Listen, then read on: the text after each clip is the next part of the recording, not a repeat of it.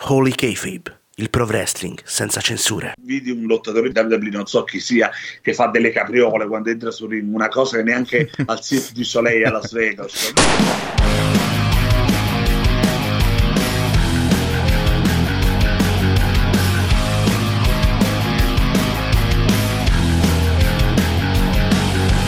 nuovo capo metti in play se sei un vero wrestling fan narratore dietro un podcast incisivo come un fan nuove news sui tv shows e sugli eventi pay per view il nome ring è Holy K-Babe sceglilo anche tu.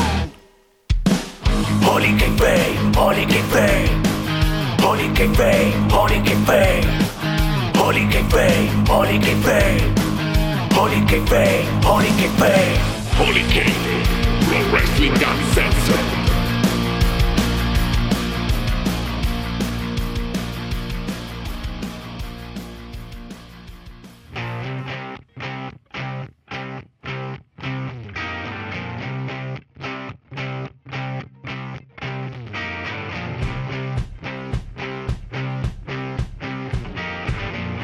Holy Kayfabe, il pro wrestling senza censure. Noi, Darby Allin. Il wrestling è così, è l'arte di fingere un combattimento, ma una cosa è fingere un combattimento e una cosa è rendere falso un combattimento. Perché, porca di una miseria, bisogna essere dei folgorati mentali per pensare che questa cosa abbia un senso. Non lo fanno perché non sono intelligenti, giustamente. Eh, se fossero intelligenti lo farebbero, ma non lo sono. Because this is the best professional wrestling podcast of the Italian web. That's all. King Dance, say so.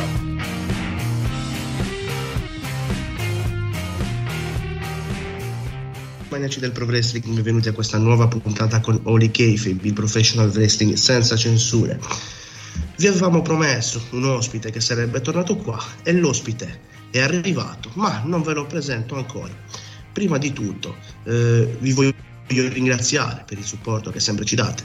Abbiamo eh, compiuto un anno come podcast, stiamo arrivando alla puntata numero 50 della nostra serie canonica, anche se di contenuti audio tra storia e altro ne sono usciti più di una settantina. E vi ringrazio perché non avrei mai pensato di arrivare a uh, fare così tanti contenuti e ad essere seguito e ascoltato così come lo sono. E vi ringrazio, vi chiedo sempre di continuare ad ascoltarci e a condividere quello che facciamo. Ma prima di presentare il nostro ospite presento quelle persone che mi accompagnano sempre in questa avventura, ovvero Simon. Ciao Simon. Ciao Frank, ciao, ciao a tutti gli altri ospiti e non.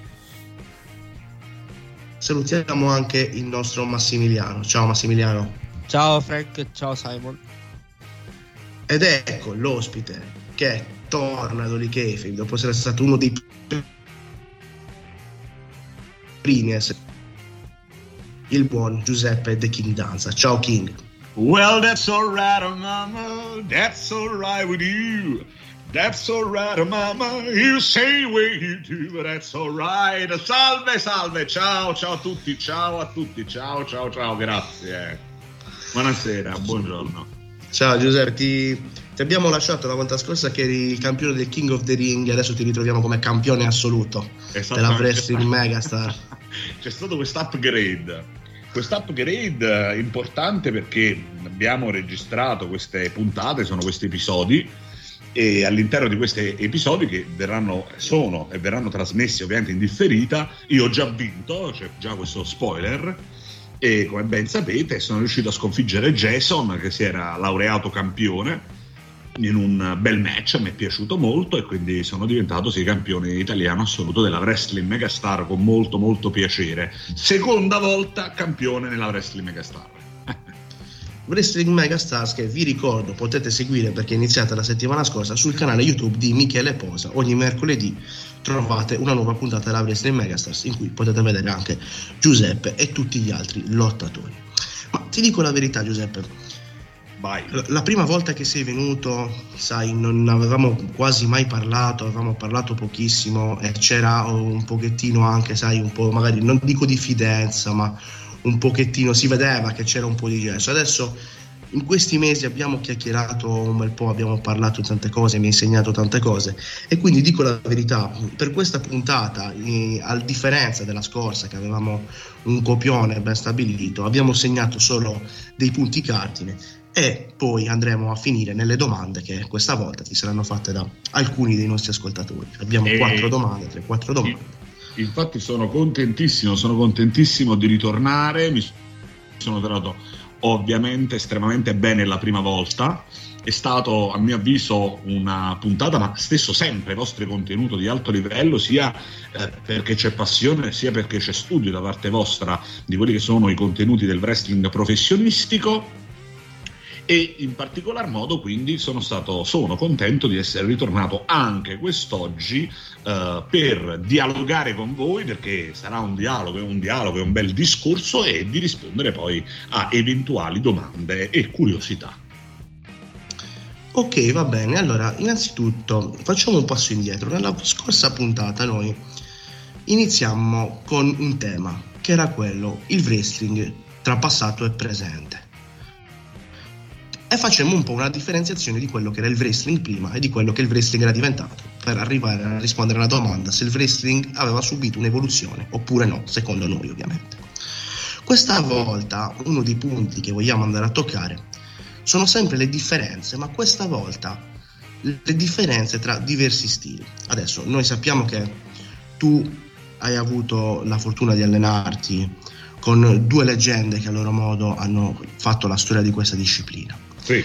in due posti completamente diversi. E parlo ovviamente di Ultimate Warrior, che conosciamo tutti, storia del wrestling americano. E parliamo di Ultimo Dragon, un lottatore completamente possiamo dire l'opposto di quello che era Ultimate Warrior, quindi un peso leggero, un lottatore giapponese, un lottatore che arriva da una scuola diversa. Tu hai avuto modo di allenarti con entrambi. Certo.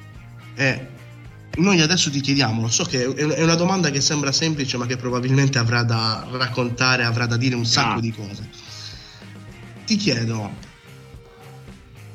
quali sono le principali differenze tra i due stili? Qual è l'approccio che c'è eh, verso l'allenamento ad un wrestling di tipo americano rispetto a quello che è il puro resu? E soprattutto anche a livello di fatica, di durezza d'allenamento, insomma, quali sono le differenze principali tra questi due stili? Allora, innanzitutto ti ringrazio per questa bellissima domanda, perché è una domanda molto interessante e soprattutto mi fa molto piacere rispondere e spiegare queste differenze, ma soprattutto eh, le differenze tra questi due atleti e quindi le relative differenze tra gli allenamenti, perché spesso si tende a non riflettere proprio su quelle che sono le differenze anche culturali di due eh, paesi. Eh, così differenti ma che hanno in comune praticamente lo stesso sport anche se è effettivamente totalmente differente. Andiamo a vedere perché.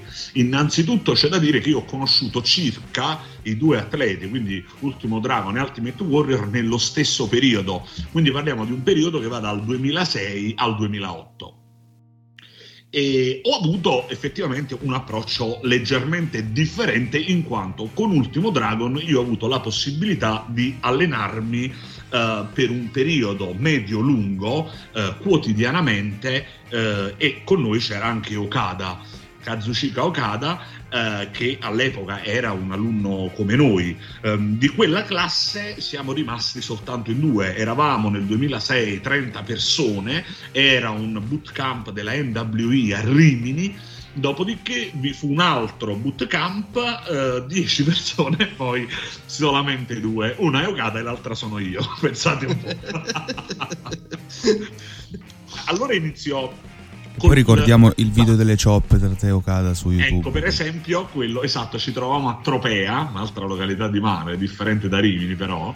E, e, praticamente quella era una delle parti di allenamento fisico con Ultimo Dragon che vedeva eh, l'utilizzo di parti extra ring infatti eravamo all'interno di una piccola struttura che era messa a disposizione insomma, di questo villaggio dove ci, dove ci allenavamo e lì era una vera e propria gara di shop, quindi eh, come appunto ha detto Simone trovate il video online sui miei canali Instagram eccetera.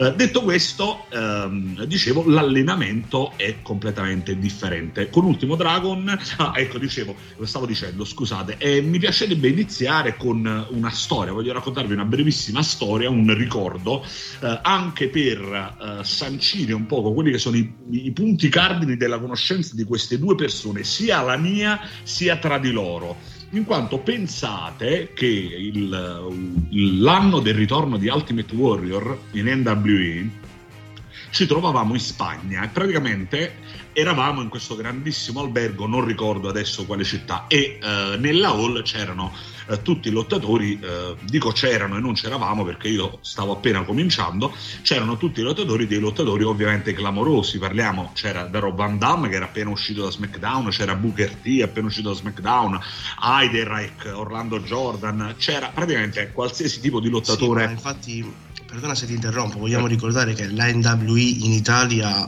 eh, era davvero tanta roba, cioè se io faccio, adesso faccio un invito ai, agli ascoltatori, andate su Wikipedia, scrivete NWE e guardate la lista di persone che sono apparse o che hanno lavorato con NWE, vi fate un paragone di quello che era il wrestling in Italia in quegli anni. Scusa se ti ho interrotto. No, no, no, hai fatto, fatto molto bene. Tra le altre cose poi mi, mi accodo a quello che hai detto anche tu dopo aggiungendo una cosa. E quindi eravamo in questa grandissima hall. Um, rimasi molto colpito in quanto Ultimate Warrior, seppur avesse stretto rapporti con magari alcuni colleghi che non conosceva principalmente, eh, fu lui in primis ad andare da Ultimo Dragon, tra l'altro senza maschera chiaramente, riconoscendolo a chiedergli se fosse Ultimo Dragon e a stringergli la mano. Io quindi rimasi molto molto colpito, non che Ultimo Dragon fosse minore di Ultimate Warrior, ma parliamo di una caratura a livello mediatico totalmente opposto, cioè Ultimate Warrior è praticamente sì. una figura pop, è come un cantante, è come un, insomma, un punto di riferimento. Quindi eh, Ultimo Dragon è un grandissimo atleta per noi che conosciamo la disciplina, per chi non conosce la disciplina non è nessuno, è semplicemente un, un giapponese, basta. Ecco. E, quindi effettivamente questo gesto a me colpì moltissimo. Uh, e stavo appunto dicendo, mi, mi, collego con quello che hai detto tu, a prescindere che uh, ho avuto uh, sì questi due maestri, ma anche la possibilità di iniziare e di continuare per una grandissima parte della mia vita ehm, ad allenarmi a combattere con questi personaggi dall'età di 18-17 anni. Quindi io mi sono trovato, ho fatto praticamente quello che si fa all'inverso, cioè uno ci arriva e io invece ci sono partito, che poi non è per forza una fortuna, eh, però è andata così. E ho cominciato a combattere quindi con Ken Kennedy, con Pac, che mh, sarebbe Ben Satterley, non so eh, qual è, credo si chiami ancora Pac, credo? No, sì, Gian, sì, come sì, si chiama sì, adesso? Pac, ok, c'era Juventud Guerrera, ehm, Ken Kennedy forse già ve l'ho detto, Rob Van Damme, c'era um, Anthony Moss che eh, praticamente adesso è uno degli allenatori di eh, NXT, insomma, eh, nomi clamorosi, veramente nomi clamorosi che mi hanno dato questa possibilità. Gli allenamenti, quindi con Ultimo Dragon, ritornando a quella che era proprio la base ehm, degli allenamenti, erano degli allenamenti fisici davvero molto molto duri. Erano eh, suddivisi in prove fisiche extra ring, come i famosissimi mille squat che io racconto sempre quando prima mi chiamavano ad, a fare gli, i seminari nelle varie federazioni italiane, adesso hanno perso questa abitudine proprio per questa storia, io non facevo altro che proporre ovviamente quelli che erano stati gli insegnamenti che a me avevano dato un po' anche Chuck Palumbo, alcuni Big Vito, ma in particolar modo mh, Ultimo Dragon eh, ci assillava con questa storia dei mille squat, che è una cosa tipicamente giapponese. Praticamente bisogna, che poi non dovete calcolare che non, so, non, facendoli sul ring eravamo in questa eh, spesso era estate quando li facevamo quindi eravamo tutti in fila tutti in gruppo dovevamo fare questi squat su noi fino ad arrivare a mille. Ovviamente chi vinceva la prova quindi chi arrivava a mille nell'esecuzione corretta poi non poteva camminare per due o tre giorni. Però questo non importa perché eh, ovviamente dovevi salire sul ring Quindi adesso io vedo tantissimi lottatori italiani che anche hanno da ridire, ma dice gli allenamenti, così. Gli allenamenti che ho dovuto sopportare, io parlo di me perché sto parlando di me, che ho dovuto sopportare e fare, sono cose devastanti, disumane, che adesso proporle uno direbbe questo è un abuso, questa è una tortura, questa è una cosa indicibile. In realtà no, questo è l'allenamento del wrestling, perlomeno l'allenamento del wrestling giapponese. Quindi erano questi mille squat quotidiani, dopodiché si andava sul ring e c'era una serie, una, un numero enorme, enorme di capriole con il braccio destro, con il braccio sinistro, le rialzate con la gamba destra, le rialzate con il braccio sinistro, le tentativi di lancio di braccio, dopodiché le cadute, bump davanti, bump frontali, bump in capriola, ovviamente ripetuti per un numero di volte pazzeschi, perché dovete pensare che erano 4-5 ore di allenamento ogni giorno. Quindi vi ho fatto bene o male capire quello che si viveva con Ultimo Dragon, cioè sul ring non si transingeva, non c'erano parole, non c'erano risate, non c'erano scherzi, c'era solo questo fortissimo senso del rigore, c'era questa, questa, questa, questo sacrificio, questa sofferenza, perché effettivamente quando eh, veniva sera, io ricordo che veniva sera tutto il giorno ad allenarci, veniva sera non avevamo neanche la forza di andare a mangiare lì dove era il ristorante di questa struttura che ci ospitava per gli allenamenti. Come giusto che sia, con Ultimate Warrior invece l'approccio, forse perché non beccato come allenatore direttamente ma indirettamente, è stato uh, più leggero ma uh, formativo in altre parti perché praticamente uh, la NWE mi diede l'opportunità, essendo io molto giovane, di seguire Ultimate Warrior un po' in giro per la Spagna durante il suo ritorno. Uh, quindi io lo accompagnavo fondamentalmente in palestra, al supermercato uh, e questo mi ha dato la possibilità di fargli varie domande, ovviamente sempre con una certa attenzione e cortesia, ma quello che ho notato era la sua estrema educazione. Io l'ho conosciuto abbastanza bene, sicuramente una persona uh, complessa, ecco, diciamo così, ma un signore, una persona dalla generosità, dalla disponibilità incredibile e mi ha eh, il, l'insegnamento più grande che poi mi ha dato, oltre ai consigli eh, teorici e pratici sul ring, eh, sulla psicologia, è stato proprio quello di insegnarmi la mia mossa finale, ovvero il pile driver. Eh, per quanto riguarda eh, l'allenamento fisico fatto sul ring, lui ehm, puntava moltissimo sul, mi ricordo questo, la corsa alle corde, eh, le posizioni sul ring, quindi era molto eh, puntiglioso in particolar modo su come l'atleta dovesse essere al centro del ring, il lavoro ai quattro angoli del ring, come utilizzare tutte e tre le corde, quindi praticamente il suo allenamento era quello di insegnarmi la costruzione di un match che può variare dai due secondi ai 30 minuti utilizzando i quattro angoli del ring, le tre corde, i lati del ring e il centro ring. Quindi questo era bene o male la differenza di allenamento che io in primis ho potuto sperimentare. Permettimi di dire anche una cosa rispecchia anche un po' quelli che sono gli stili dei due lottatori. Perché eh, se andiamo a vedere Ultimate Warrior, con tutto il rispetto che gli porta, abbiamo parlato anche in privato, non è mai stata una cima di tecnica. Certo. Eh, ma quello che sapeva fare molto era il carisma, il vendersi, eh, il riuscire a tirar fuori il massimo da quel poco che sapeva fare.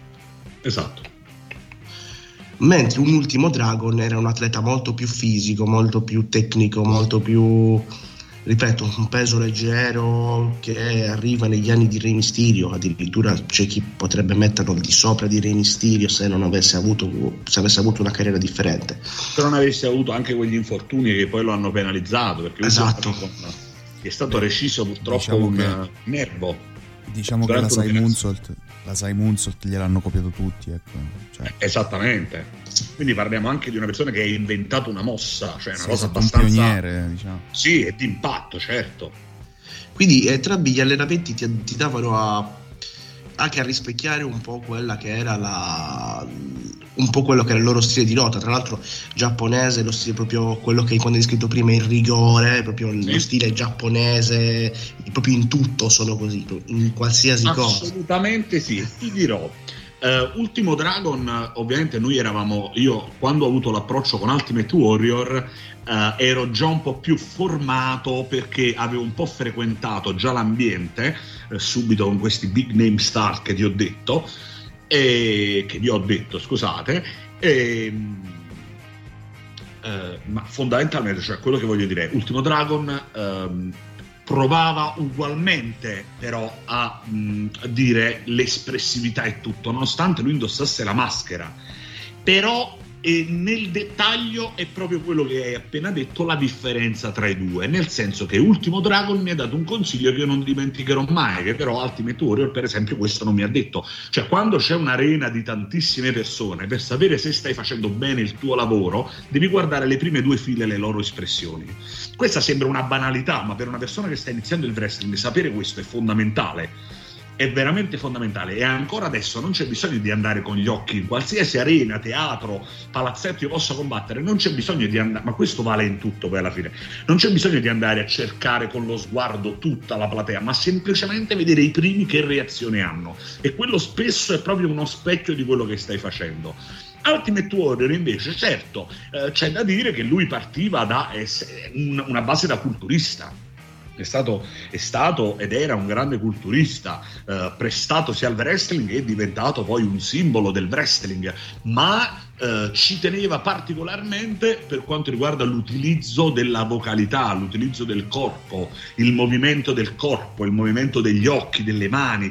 Quindi io direi che per concludere proprio eh, preciso quella che è stata la tua domanda, che Ultimo Dragon mi ha insegnato quello che è il rigore, il tecnicismo che io spesso volontariamente non inserisco perché veramente l'ho fatto per una vita poi alla fine quando realizzi il tuo personaggio, o meglio, quando realizzi quello che vuoi fare, perché quando lo fai di professione, lo fai seriamente, tu devi capire poi come vuoi per tutta la vita rapportarti al wrestling. Io ho evitato di farlo perché è veramente dura, è veramente dura mantenere ehm, quei tecnicismi, quelle cose. Ho preferito ehm, sacrificarmi in altro, che è quello appunto della forma fisica e nello studiare le posizioni, le posizioni, le posizioni posizioni, le posizioni. Poi è chiaro, eh, secondo me eh, la virtù sta nel mezzo. In questo caso io credo di aver unito quello che diceva Ultimo Dragon e quello che mi disse Ultimate Warrior e da questo si possono creare dei buoni match e eh, una ottima psicologia del ring.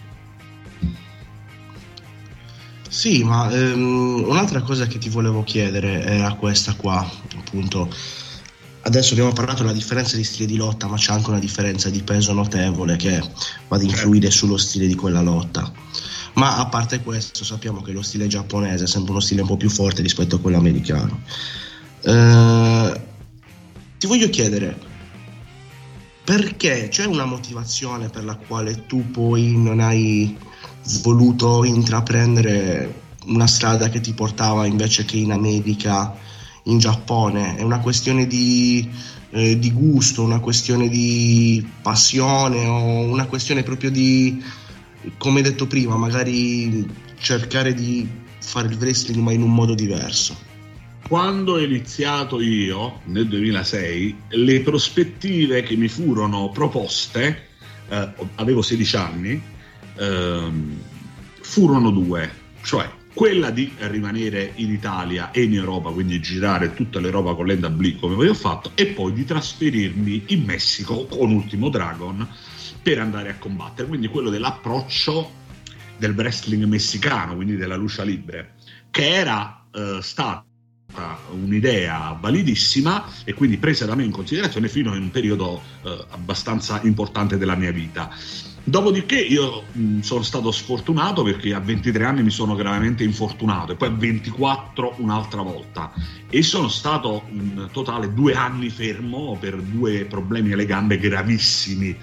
E, subito questo danno, subita questa cosa, ho tentato uh, di uh, rimettere un po' insomma uh, in ordine quelli che erano i miei progetti e gli Stati Uniti, ma più come sfizio che poi come sbocco, sono stati quelli a cui ho puntato, togliendomi anche delle discrete soddisfazioni per l'impegno relativamente alto considerato che uno poi alla fin fine ci ha messo. Direi che però se io potessi tornare indietro con- continuerei a-, a, scegliere quello che ho già scelto, insomma, non sceglierei il Giappone, non per niente, ma perché semplicemente mh, mm, non, niente, non, non, non, mi, non mi attirava come idea, ecco, non mi attirava come idea, diciamo così, ma non ero stato neanche indirizzato affinché il Giappone potesse essere per me un'alternativa. Cioè non esisteva proprio nei discorsi eh, che si potevano fare riguardanti il futuro. Cioè per me c'era l'Italia e poi ehm, c'era il Messico e c'era, c'erano gli Stati Uniti. Questo doveva essere, così doveva andare.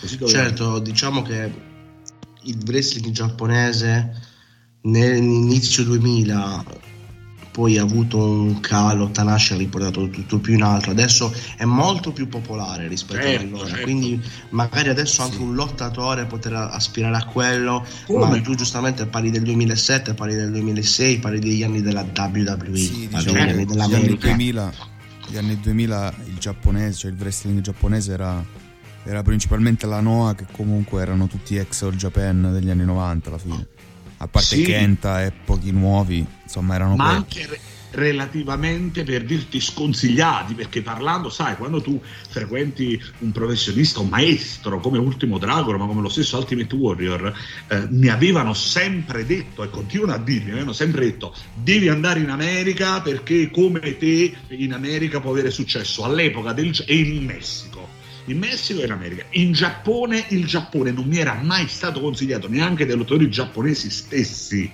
Io, io, ho una sfortuna, purtroppo, ho un problema. Ho la memoria, si può dire, di merda, una memoria di merda. Ok. Quindi purtroppo non mi ricordo dei nomi clamorosi con i quali ho lavorato giapponesi che se adesso ve li dicessi, voi eh, se io impazzireste completamente se io potessi dirvi questi nomi, che purtroppo non ricordo, ma durante l'NWE ci sono stati questi grandissimi lottatori giapponesi che si sono presentati, che hanno combattuto in team eh, con uh, Ultimo Dragon, eccetera, che sono veramente delle leggende incredibili, che però non ti consigliavano vieni a combattere in Giappone. Esatto, uno stile completamente diverso. Poi, tra l'altro, io mi ricordo di te come era nel. Um, eh, quando ti vedevo in tv e avevi proprio il personaggio proprio giapponese, il, il, americano, scusa. americano. Mentre il, il, il, giapponese è un wrestling che non me ne vogliono i fan di wrestling giapponese che ci ascoltano. Però è un tipo di spettacolo che è fatto su misura per loro e si addice più a loro rispetto a noi che al mondo occidentale e al wrestling americano. Il wrestling americano ha terreno fertile da più parti eh, rispetto sì, a quello sì, giapponese. Sì, c'è anche da dire, guarda Frank, scusami, io quello che credo è questo, poi dipende anche eh, quello che nella vita si vuol fare, ma soprattutto come ci si approccia a questo mondo. Le tue parole sono verissime, ma poi si rispecchiano indirettamente su, su quella che è stata la mia scelta anche non volendo perché io eh, ho cominciato il wrestling appassionandomi ai territori di Memphis, al wrestling degli anni 70 e a quegli atteggiamenti, a quei modi di fare, a quel tipo di combattimento, eccetera, eccetera, eccetera, che ben sappiamo. Quindi eh, all'epoca, ma anche adesso, vedere il Giappone come una terra dove realizzare quelli che sono i miei sogni di King Danza, di Giuseppe Danza, personalmente non riuscivo a farlo, non riesco a farlo. È chiaro, se mi chiamano a combattere, mi dovessero chiamare a combattere in Giappone ci andrei. Il problema è che non mi chiamano. no, il problema nel senso è che preferisco, continuo a preferire uh, palcoscenici um, uh, differenti, ma non migliori o peggiori, semplicemente che propongono un qualcosa di differente. Ok, poi King stavo notando, no, ma c'è, c'è, tipo la stable di NXT di Tony D'Angelo, no?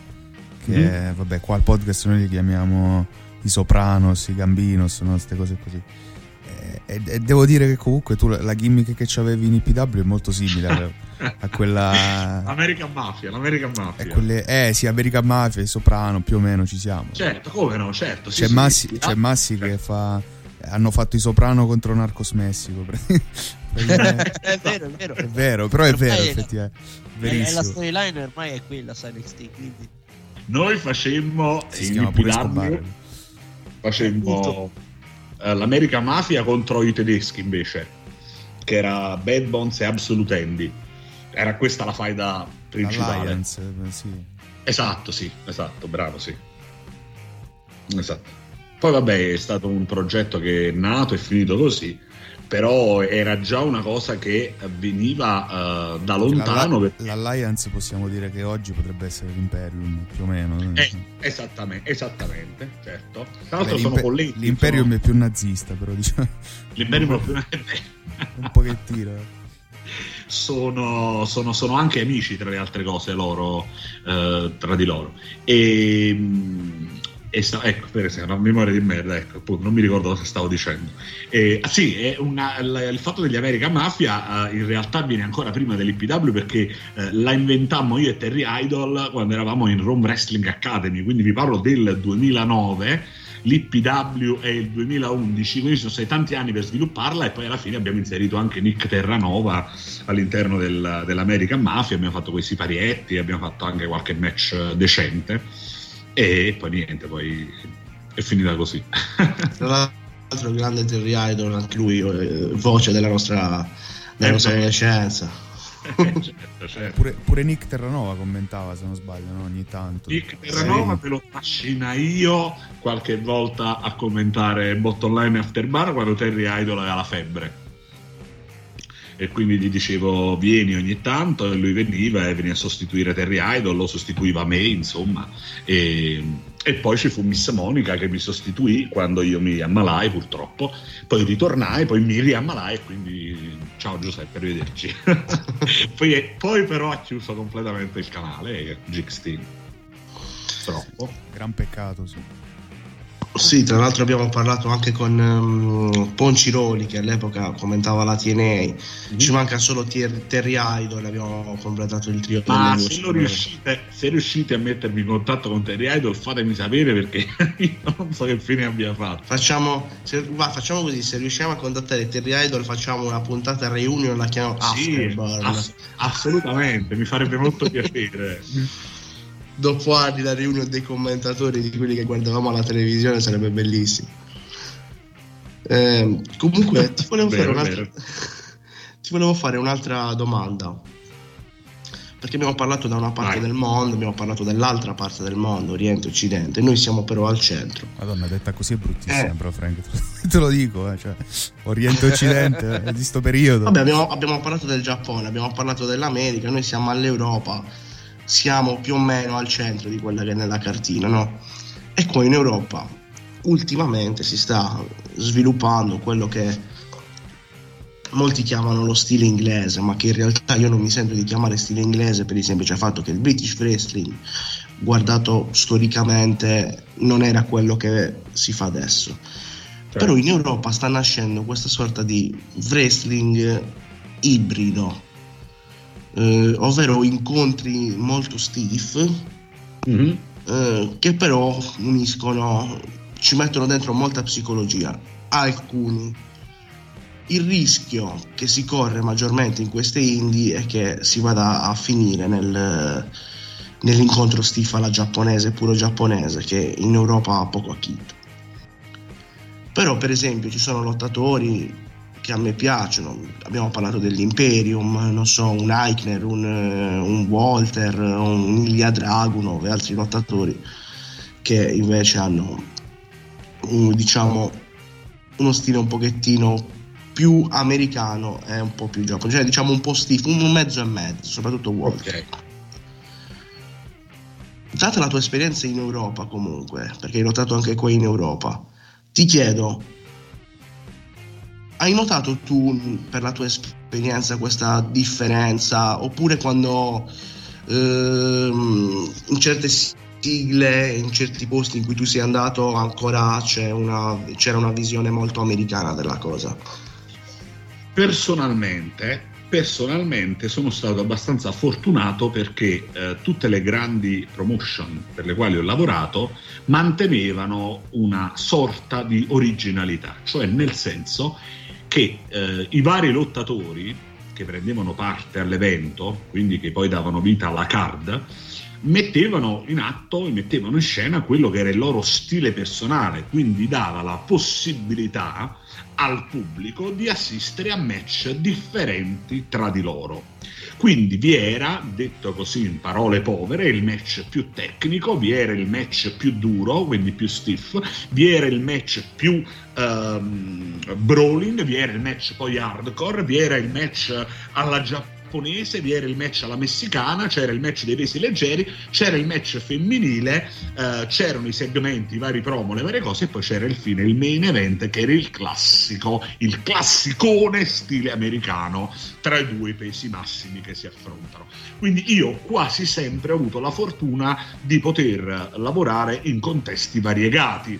Uh, dico la fortuna perché avevo libertà di potermi esprimere, soprattutto notavo eh, da insider, quindi da addetto ai lavori, eh, una grandissima professionalità quando ci riunivamo, quando ci riuniamo ancora oggi per carità, ma questo in particolar modo in alcune promotion le quali ho lavorato prima, ci riunivamo per fare un briefing, una riunione e stabilire eh, esattamente lo show come doveva andare. E, e, questo era molto bello perché anche se non potevi vedere gli altri match sapevi che nella card ehm, il pubblico poteva ammirare e vedere veramente tante tante cose differenti. Adesso però, con l'avvento di internet, con l'avvento... Um, diciamo poi alla fine di internet, perché internet che è un po' questo veicolo, eh, eh, si tende ad omologare un po' tutto, si è un po' omologato un po' tutto. Quindi eh, il wrestling, il professional wrestling, va un po' dove soffia il vento, come una bandiera così abbandonata su una nave in mezzo al mare. Perché? Eh, perché bisogna sempre, sembra, dover fare l'occhiolino ai fan quindi i promoter non mettono più, non chiamano più, non mettono più in atto in scena quello che può essere il wrestling variegato, misto eh, per tutti i gusti, ma bensì alcuni cercano di trovare questa chiave che secondo loro è quella vincente, che è proprio quella che tu mi stai cercando di far notare, che è ben diversa da quello che è il wrestling inglese, perché il wrestling inglese una delle scuole che è una delle scuole più importanti e storiche del wrestling professionistico, se non che fa da maestro praticamente a tutto il mondo insieme a quella che è la luce libera e a quello che è il wrestling messicano e alla stregua praticamente di questi, forse un po' più moderno rispetto a quello messicano, ma pur sempre da antiche origini, è completamente un'altra cosa.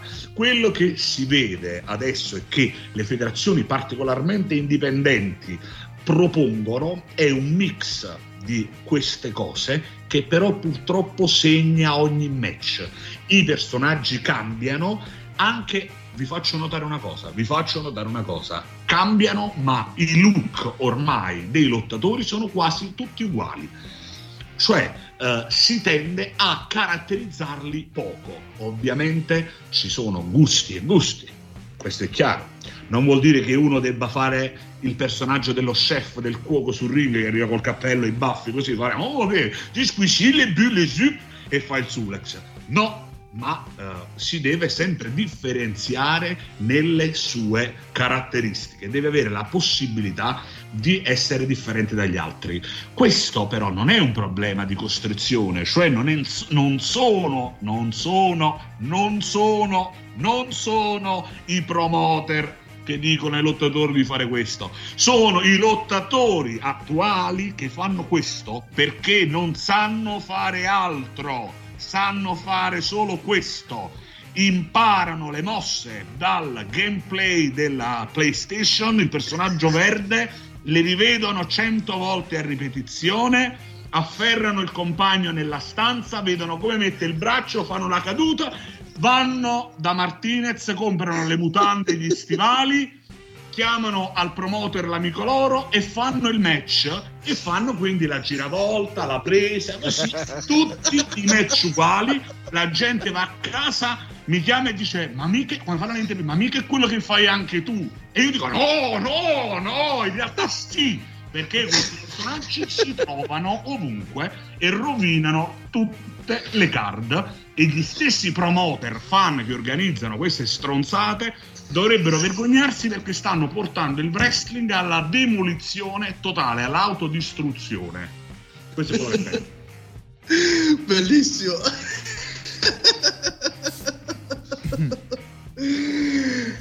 No, hai perfettamente ragione, ma poi c'è anche un po' una disinformazione. Abbiamo detto prima, adesso dal punto di vista storico, volete vedere il British Wrestling, andate a vedere Big Daddy, Esatto. andate a vedere Marty Jones. Cioè, adesso Per davvero senso, se io fa- voglio leggere i promessi sposi, no? Voglio leggere i promessi sposi. Non è che mi leggo la versione riscritta dei promessi sposi da Fabio Volo. Cioè, mi leggo i promessi sposi di Alessandro Manzoni, compro il libro originale e mi rileggo. Perché dovrei rileggere una versione differente della stessa storia? Rivedo quella originale, che sicuramente è più bella, è più pura, è fatta con criterio questo voler sempre scimmiottare queste cose che sembra quasi che se non ci stanno tutti quegli intorcinamenti, tutte quelle cose, non può essere considerato wrestling. Que- L'informazione invece che va a tutti è una che quando si fanno queste co- cose sul ring la gente gli fa schifo, la gente se ne va a casa quando si vedono queste cose. Questa è la verità. Ok, poi Ma sì. c'è diametralmente Vai, questo scusa. discorso, no? Cioè, alla fine, anche la New Japan, se vogliamo, in piccolo, cioè in piccolo, nel senso, mm, si sono approcciati in questo modo, ecco, perché alla fine, se ci pensiamo bene un attimo, no? All'inizio ha funzionato, si, si è espansa, perché comunque il modo americaneggiante di, di Gedo nel bucare, no? Certo. ha fatto sì che comunque la New Japan diventasse più importante nel panorama mondiale. Però poi a un certo punto, quando i nomi erano sempre quelli, eh, non c'era più varietà, l'Elite che ha incominciato a fare casino e a creare l'Elite, tut- e tutto quello che poi sappiamo. Però alla sai, fine, sai- adesso sai il prodotto che- non, è più, non è più né quello di prima, e e non è più neanche quello di, di- di qualche anno fa, perché è, Io è voglio un dire- misto di, Sì, di io voglio dire soltanto, estremo. soltanto ognuno deve fare il proprio, cioè nel senso non bisogna improvvisarsi nel fare altre cose. Questo è il fatto, se ognuno avesse mantenuto le proprie posizioni non staremmo adesso ad assistere a questo fenomeno. Eh, Sì, ma allora voglio dire un attimo una cosa a Simon, poi eh, ritorniamo su questo argomento perché ormai abbiamo, abbiamo aperto le porte e iniziamo a parlarne. Ehm, la New Japan devi contare una cosa, che eh, fa, del fa il wrestling per un pubblico giapponese. Così che quando tu fai quella cosa e la fai per quel pubblico a cui quella roba piace, è un conto, ma se tu prendi quella roba e la prendi come standard mondiale per come deve, deve essere fatta dappertutto, allora lì inizia a esserci un problema. Sai cosa, Giuseppe? Ormai si tende sempre meno a guardare la questione delle storie, lo storytelling, ehm, la psicologia degli incontri. Eh, non- come hai detto tu, si fa il salto, si fa il volo, non capendo che in qualsiasi istante, una qualsiasi persona scema si può- Alan in questo- per questo caso. Così è. eh, si- come hai detto tu, si tende a il voler fare una cosa per il puro gusto personale di farla. Bravo, bravissimo. Ehm, c'è, c'è- eh, adesso vedi, questo devo, devo subito dirti quello che penso.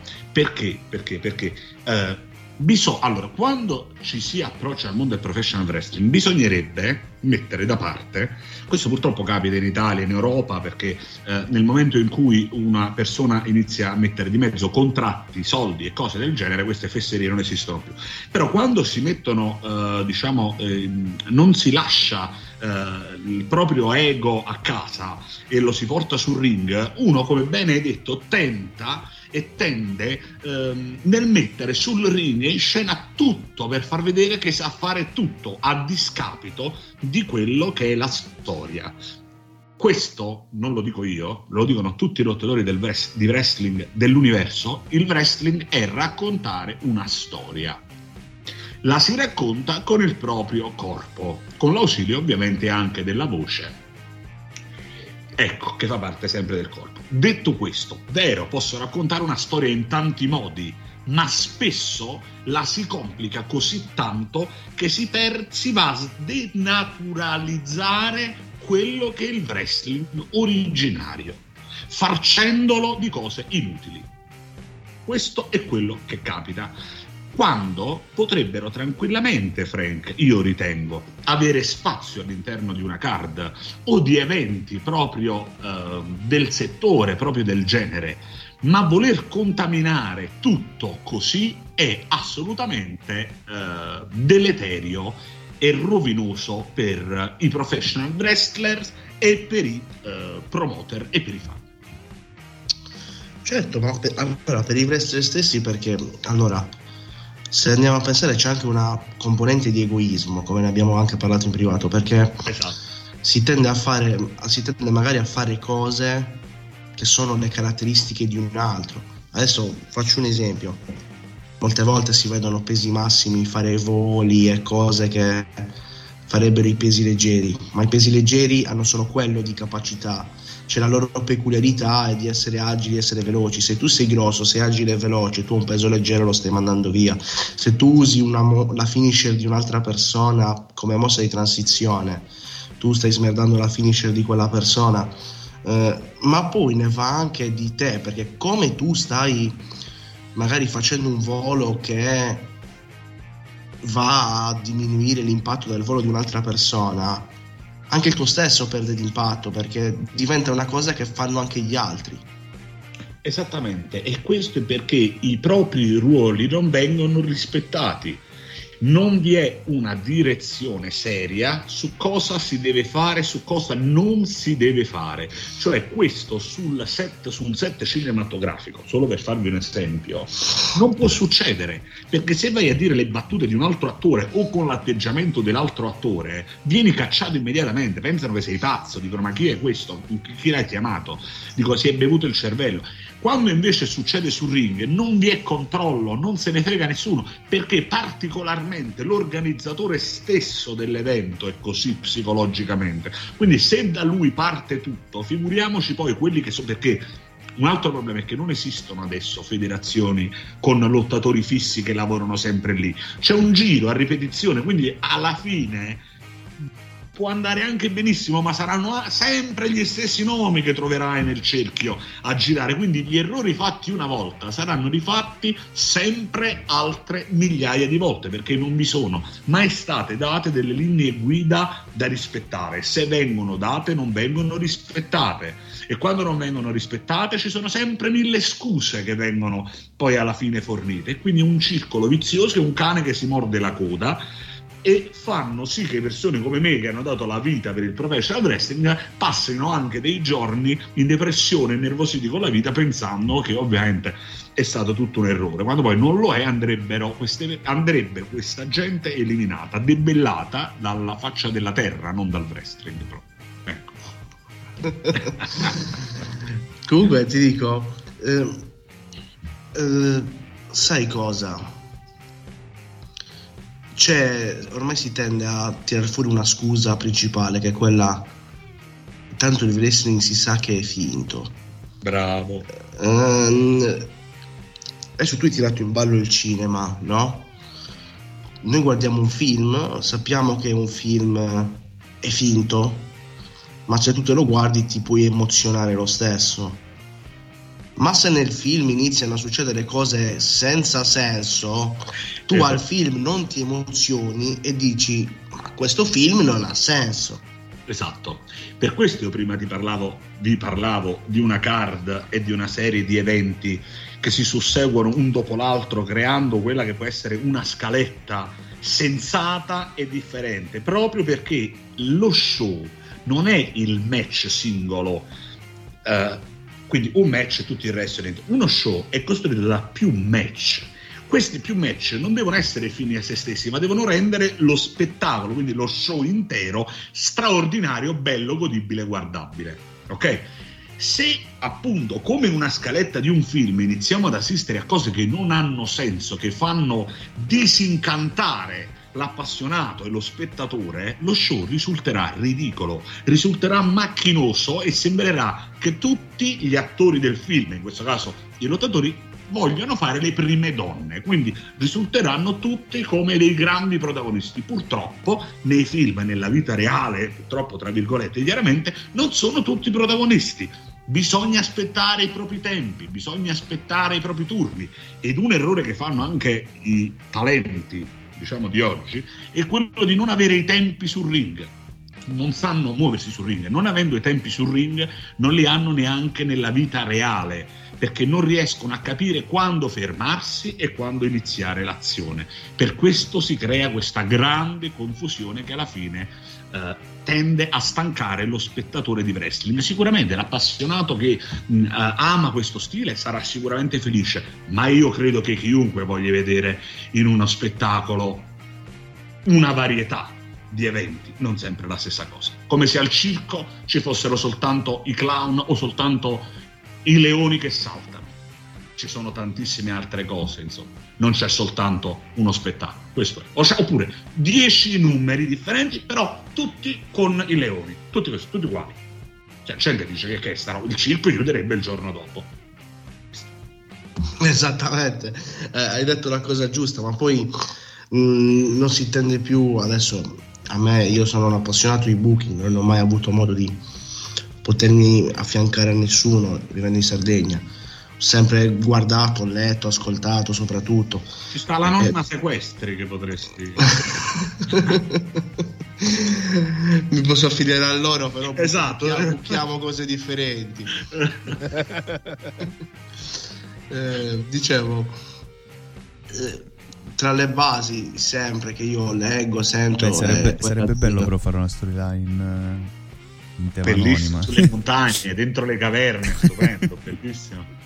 Su Pramonte andiamo esatto. anche noi. Sarebbe, sarebbe bello una, una, una, stable del genere. Imamuto.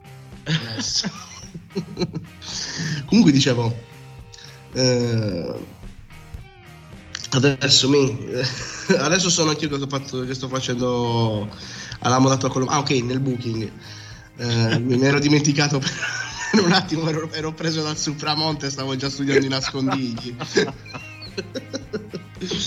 Comunque dicevo che in una card, dopo aver deciso se uno show deve essere fatto in un modo che sia una serie di show, uno show autoconclusivo, si deve cercare sempre un climax ascendente, un, un aumentare delle cose e soprattutto ogni cosa non si deve ripetere tipo si parla che nella WWE addirittura quando si arriva lì eh, c'è una lavagnetta con eh, su scritto i vari match e le persone scrivono se vogliono fare qualcosa di particolare lo scrivono lì in modo che tutti gli altri poi sappiano che non lo devono fare. Eh, anche John Cena cioè, è uscita da poco una storia che adesso non mi ricordo con chi comunque se la prese con uno perché aveva una mossa finale che era simile alla sua eh, gli intimo di cambiarla ogni, in ogni modo, in poche parole. Eh, comunque sì, la, la, varietà penso che sia stata sempre la, anche la forza eh, di quello che era il wrestling, perché ti va a chiappare più persone possibile. E la, un'altra questione che non si capisce oggi è che i fan di internet non rappresentano la maggioranza dei fan, i fan di wrestling non rappresentano la maggioranza dei fan, non tutti sono dei fan hardcore. Come hai detto tu all'inizio, tu hai detto una cosa prima, hai detto Ultimate Warrior lo sanno tutti chi è, Ultimo Dragon non lo sanno tutti chi è. Devi andare a informarti prima. Questa cosa nel 2022 sembra che la gente non riesca a concepirla. Eh, così che vediamo show in cui magari arriva un lottatore e non viene presentato perché tanto nell'altro show si dà per scontato che si è già visto. Eh, anche questo crea una confusione e anche questo secondo me è un problema, è un, gro- è un grosso problema che, che, avviene oggi, il dare per scontato che, oppure il fare nelle cose che per una platea di 100, eh, invece di fare le cose per 90 si fanno le cose per 10 perché a 10 piacerebbe quel tipo di roba lì, ai 90 piacerebbe una cosa diversa. Esatto, sai perché? Sapete perché? Io credo che eh, purtroppo si tende a, ad ascoltare la parte più rumorosa, ma non la più numerosa. Cioè, i fan di wrestling in questo caso sono quei dieci rumorosi e i promoter e chi per loro credono che quei dieci che in realtà non sanno essere dieci perché fanno molto più rumore di dieci persone possano in qualche modo mettere, eh, decidere insomma le buone e le cattive sorti della, della federazione della promotion che stanno seguendo. In realtà, come bene avete detto, come bene detto, non è assolutamente così. Non è assolutamente così. Cioè, chi scrive, chi lascia un commento, chi dice la propria opinione su internet, ovviamente ben voluto, ben accettata, bene o male che c'è questa possibilità di potersi esprimere, ma non è colui che rappresenta la maggioranza nel bene e nel male, non rappresenta la maggioranza. E questo fenomeno, purtroppo, però, ha caratterizzato, come ben dicevi, il fenomeno di questi show, di questi spettacoli fatti soltanto per un proprio tornaconto personale che ti posso, vi posso assicurare di animo di professional wrestling all'interno non hanno nulla. Il wrestling non c'entra niente. Potrebbero chiamarsi anche in un'altra maniera, ma con il professional wrestling e i valori che mi hanno insegnato i miei maestri e i valori che io ho preso, ho proprio succhiato questi valori, proprio come se fosse una linfa vitale da quello che mi è stato dato e da quello che mi è stato insegnato, sono tutto sommato un'altra cosa, sono proprio un altro discorso. Sì, eh, anche io la penso così, anche io la penso così, sai che io sono un appassionato di... Ma questo non per, scusami, non per dire sempre il, ve- il, wrestling vecchio stile, questo wrestling così. La mia, che non è poi una critica, la mia analisi è semplicemente nel vedere una serie di federazioni, di promotion, di promoter, di lottatori, messi lottatori, di, di, uh, di, messi tra di loro insieme, uniti, che tendono, tendono e tentano di imitare e proporre un prodotto che poi alla fine non convince neanche loro, se non veramente per farlo vedere all'amico quando torna a casa, guarda che ho fatto, come quello che va a cantare e canta sulla rete regionale che io metto la sera prima di addormentarmi e canta le canzoni dei Queen pensando, ah, e poi magari dice, ah, sai, sono andato a cantare, poi a vedere, è una merda, stesso la madre avrà chiuso mentre cantava in televisione. Questo è quello che succede, ah sì, ho fatto il verso, bellissimo, ma qua e poi danno informazioni, perché sai, ah ma fate come Rey Mysterio, sì sì, vai, vai, li trovi con quelle maschere così, magari qualche lottatore messicano sconosciuto così, che vanno, ah il vero ho visto, oh, lo sai, ho conosciuto, io mi vergogno, ho conosciuto uno che fa wrestling in Italia, per caso lo conosci? Io dico sempre no, anche se lo conosco, dico no. Siamo arrivati a un bel punto, dai. Ma io molte no, volte. A parte, scher- a parte scherzi, comunque, ci sono tantissimi ragazzi in Italia che fanno bene che sono soprattutto alcune nuove leve che io ho personalmente conosciuto che stanno facendo bene, ma purtroppo eh, se la mentalità eh, dei promoter non cambia, la federazione, le federazioni, le promotion non decolleranno mai perché ascolteranno solamente la parte più rumorosa, ma non la più numerosa. E quelle cose che fanno i risultati non sono i rumori, sono le quantità. Sì, sì, esattamente. Hai detto la cosa giusta, si tende a guardare chi fa più rumore, a non a chi è il gruppo più, più ampio. Uh, in questa cosa devo dare um, un po' nonostante molte volte smerdi quella che è la realtà del wrestling, bisogna dare, tendere una mano alla WWE perché forse è l'unica sì, però che... WWE, diciamo che quando vede che si abbassano gli ascolti li chiama Goldberg o chi per lui. Ecco, bravo. Eh, bravo. Bisogna fare una via di mezzo, diciamo.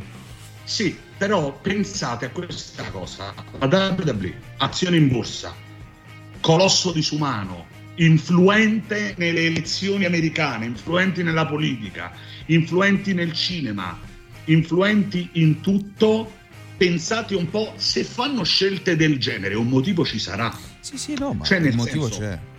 Bravo. Qual è quindi il motivo? Eh, il motivo è perché comunque Goldberg eh, rispetto a, non so, a, a Wheeler Utah per dirne uno, eh, okay.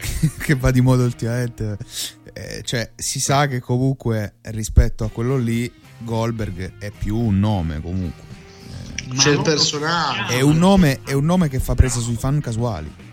Bravissimo, esattamente. E il fan casuale è quello che si può riappassionare, ma loro lanciano un amo ben conosciuto perché l'amo che loro lanciano è qualcosa che sanno già che rimane impressa e già si dice carta sì. scoperta, si dice al sud. Cioè, poi loro già sbagliano. sa. Loro Non- sbagliano poi nella costruzione, cioè come dico Sì, sempre a vabbè, Frank, certo. eh, cioè loro il processo diciamo tra virgolette il processo industriale no? Eh, del Certo. prodotto non lo La fanno catena più di montaggio poi la finale, catena di cioè, montaggio la catena di montaggio esatto non la fanno perché comunque Non la ci troviamo. Perché si affidano perché loro fanno probabilmente mi permetto ecco non dico mentare la WWE è un tantino eh, per me difficile però cerco di dire che probabilmente l'errore che viene commesso se di errore si può trattare ecco diciamo così è, proprio questo cioè di affidarsi veramente totalmente ed unicamente al richiamare il nome al che marchio loro si affidano al marchio. al marchio, cioè così una scia. Certo, immaginiamo in una piccola chiave questa cosa, si può imparare tanto.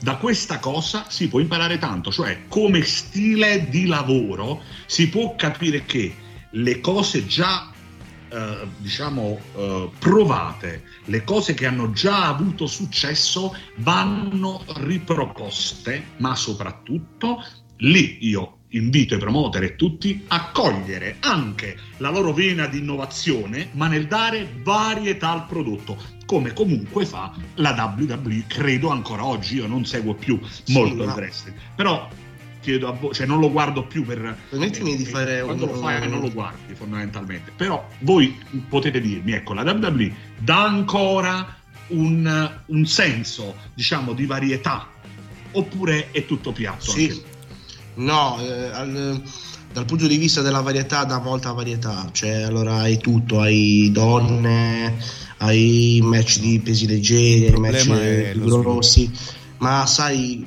il problema è allora che bisogna fare un'analisi del metodo di lavoro della WWE odierno, che è questo. Allora, prima nel wrestling c'era la costruzione del personaggio, come ha detto Giuseppe. La WWE guadagnava vendendo i suoi personaggi. Adesso in WWE non c'è più la concezione del fare business per creare il nome che la porta avanti, ma punta a costruire direttamente il suo marchio. E tutti quelli che sono al loro interno sono interscambiabili. Certo. Per questo la WWE è al massimo dei suoi introiti. Perché alla WWE non interessa più costruirti il The Rock che poi se ne va e gli lascia nella merda. Non ti interessa poi costruirti il Steve Austin che si ritira e ti lascia lì. Perché se un domani uno di loro si ritira, se ne va a Hollywood o fa fare altro, se ne va da un'altra parte, tu hai un problema. Brock Lesnar è stato forse un altro problema che loro hanno avuto. Costruiscono Brock Lesnar, l'anno dopo se ne va via subito. E va alla New Japan. E si porta dentro tutta l'aura di Brock Lesnar. Da Verissimo. un'altra parte. Però La c'è WWE una grande rendita, c'è da dire.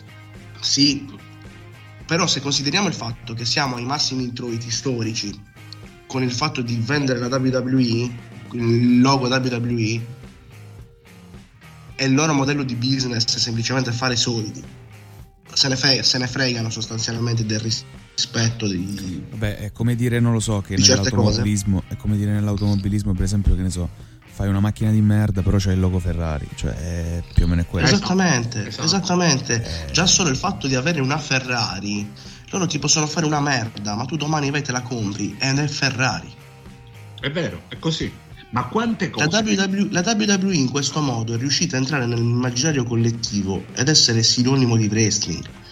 Quante Sì, volte la gente... WWE è come se dicesse wrestling, è vero, è così. Sì, quante volte noi sentiamo l'espressione è una mossa della WWE invece di dire è una mossa di wrestling, è una mossa di WWE. Molte persone, coloro che non seguono il wrestling addirittura, pensano ci sia una differenza tra WWE e professional wrestling. Cioè, nel senso, è riuscita la WWE a monopolizzare al massimo, ovviamente in 100 anni, in 200 anni, 100 anni più o meno, tutto quello eh, che era possibile fare. Chiaramente sono stati avvantaggiati anche da fattori economici non indifferenti che eh, non hanno avuto magari altre promotion eh, in altri paesi, perché in Messico mi raccontava Ultimo Dragon, dovete pensare che a parte le grandissime compagnie messicane, a Mexico City ogni sabato e ogni domenica non so quanti centinaia di show di wrestling ci sono in contemporanea, quindi parliamo di uh, promotion che lì sono zero, ma che in Italia mh, potrebbero essere per esempio mille a livello di, in livello praticamente lavorativo, in livello espressivo, in tutto, insomma, proprio il, il guadagno d'immagine anche di una sola di queste promotion in Italia sarebbe impressionante. Eh, la WWE ha avuto 300 eh, punti fortunati, una di queste è stata quella di nascere negli Stati Uniti sicuramente. Sì, eh, tra l'altro Vince McMahon se ne è sempre un po' fregato di quelle che erano le regole del wrestling, già le regole dei territori, le regole dei promoter, così che, ripeto, lui vende il marchio, non, vende, non costruisce più il personaggio, costruisce il suo brand. Ecco, Ormai ha costruito il suo brand. Posso dire una cosa, no? Volevo dire questa cosa importante, certo. credo. Eh, a proposito proprio di costruire il personaggio, no? Adesso eh, diciamo che posso dire questo, quando ho cominciato, quando ho cominciato ad allenarmi, quando ho cominciato eh, l'approccio serio con il wrestling, io ero bombardato da tutti quelli che poi eh, sono diventati miei colleghi, che all'epoca ovviamente erano eh, persone eh, appena eh, rilasciate dalla WWE, ero bombardato da un consiglio che poi non era poi un consiglio, era più che altro un avviso, un vero e proprio avviso, cioè crea il tuo personaggio, proponi il tuo personaggio, c'è sopra un Uber tutto, soprattutto c'era praticamente questo consiglio. Crea il tuo personaggio. Immaginati uh, così, colì e proponilo e rendilo credibile. Questo adesso è un grandissimo punto interrogativo perché di personaggi eh, ve n'è carenza e mi meraviglio che le persone siano completamente impazzite nel vedere, come si chiama? MJF fare dei promo che in realtà venivano fatti 60, 70 anni fa già qui le persone no, cioè che partiamo col come si chiama poi. Ma sai perché? Sto facendo una faccia sai così, perché con le labbra abbassate. Sto, la domanda che faccio io è questa. Come è possibile che io sia colpito da una cosa che già è successa a 60 cioè non lo so faccio 50 film dove affondano le navi affonda una nave e io esco pazzo incredibile avete visto è affondato una è una, è una cosa già di Dov'è questo clamore? Questo chiedo, io non lo so. Io Posso, guarda, io ti provo a darti una risposta, Giuseppe.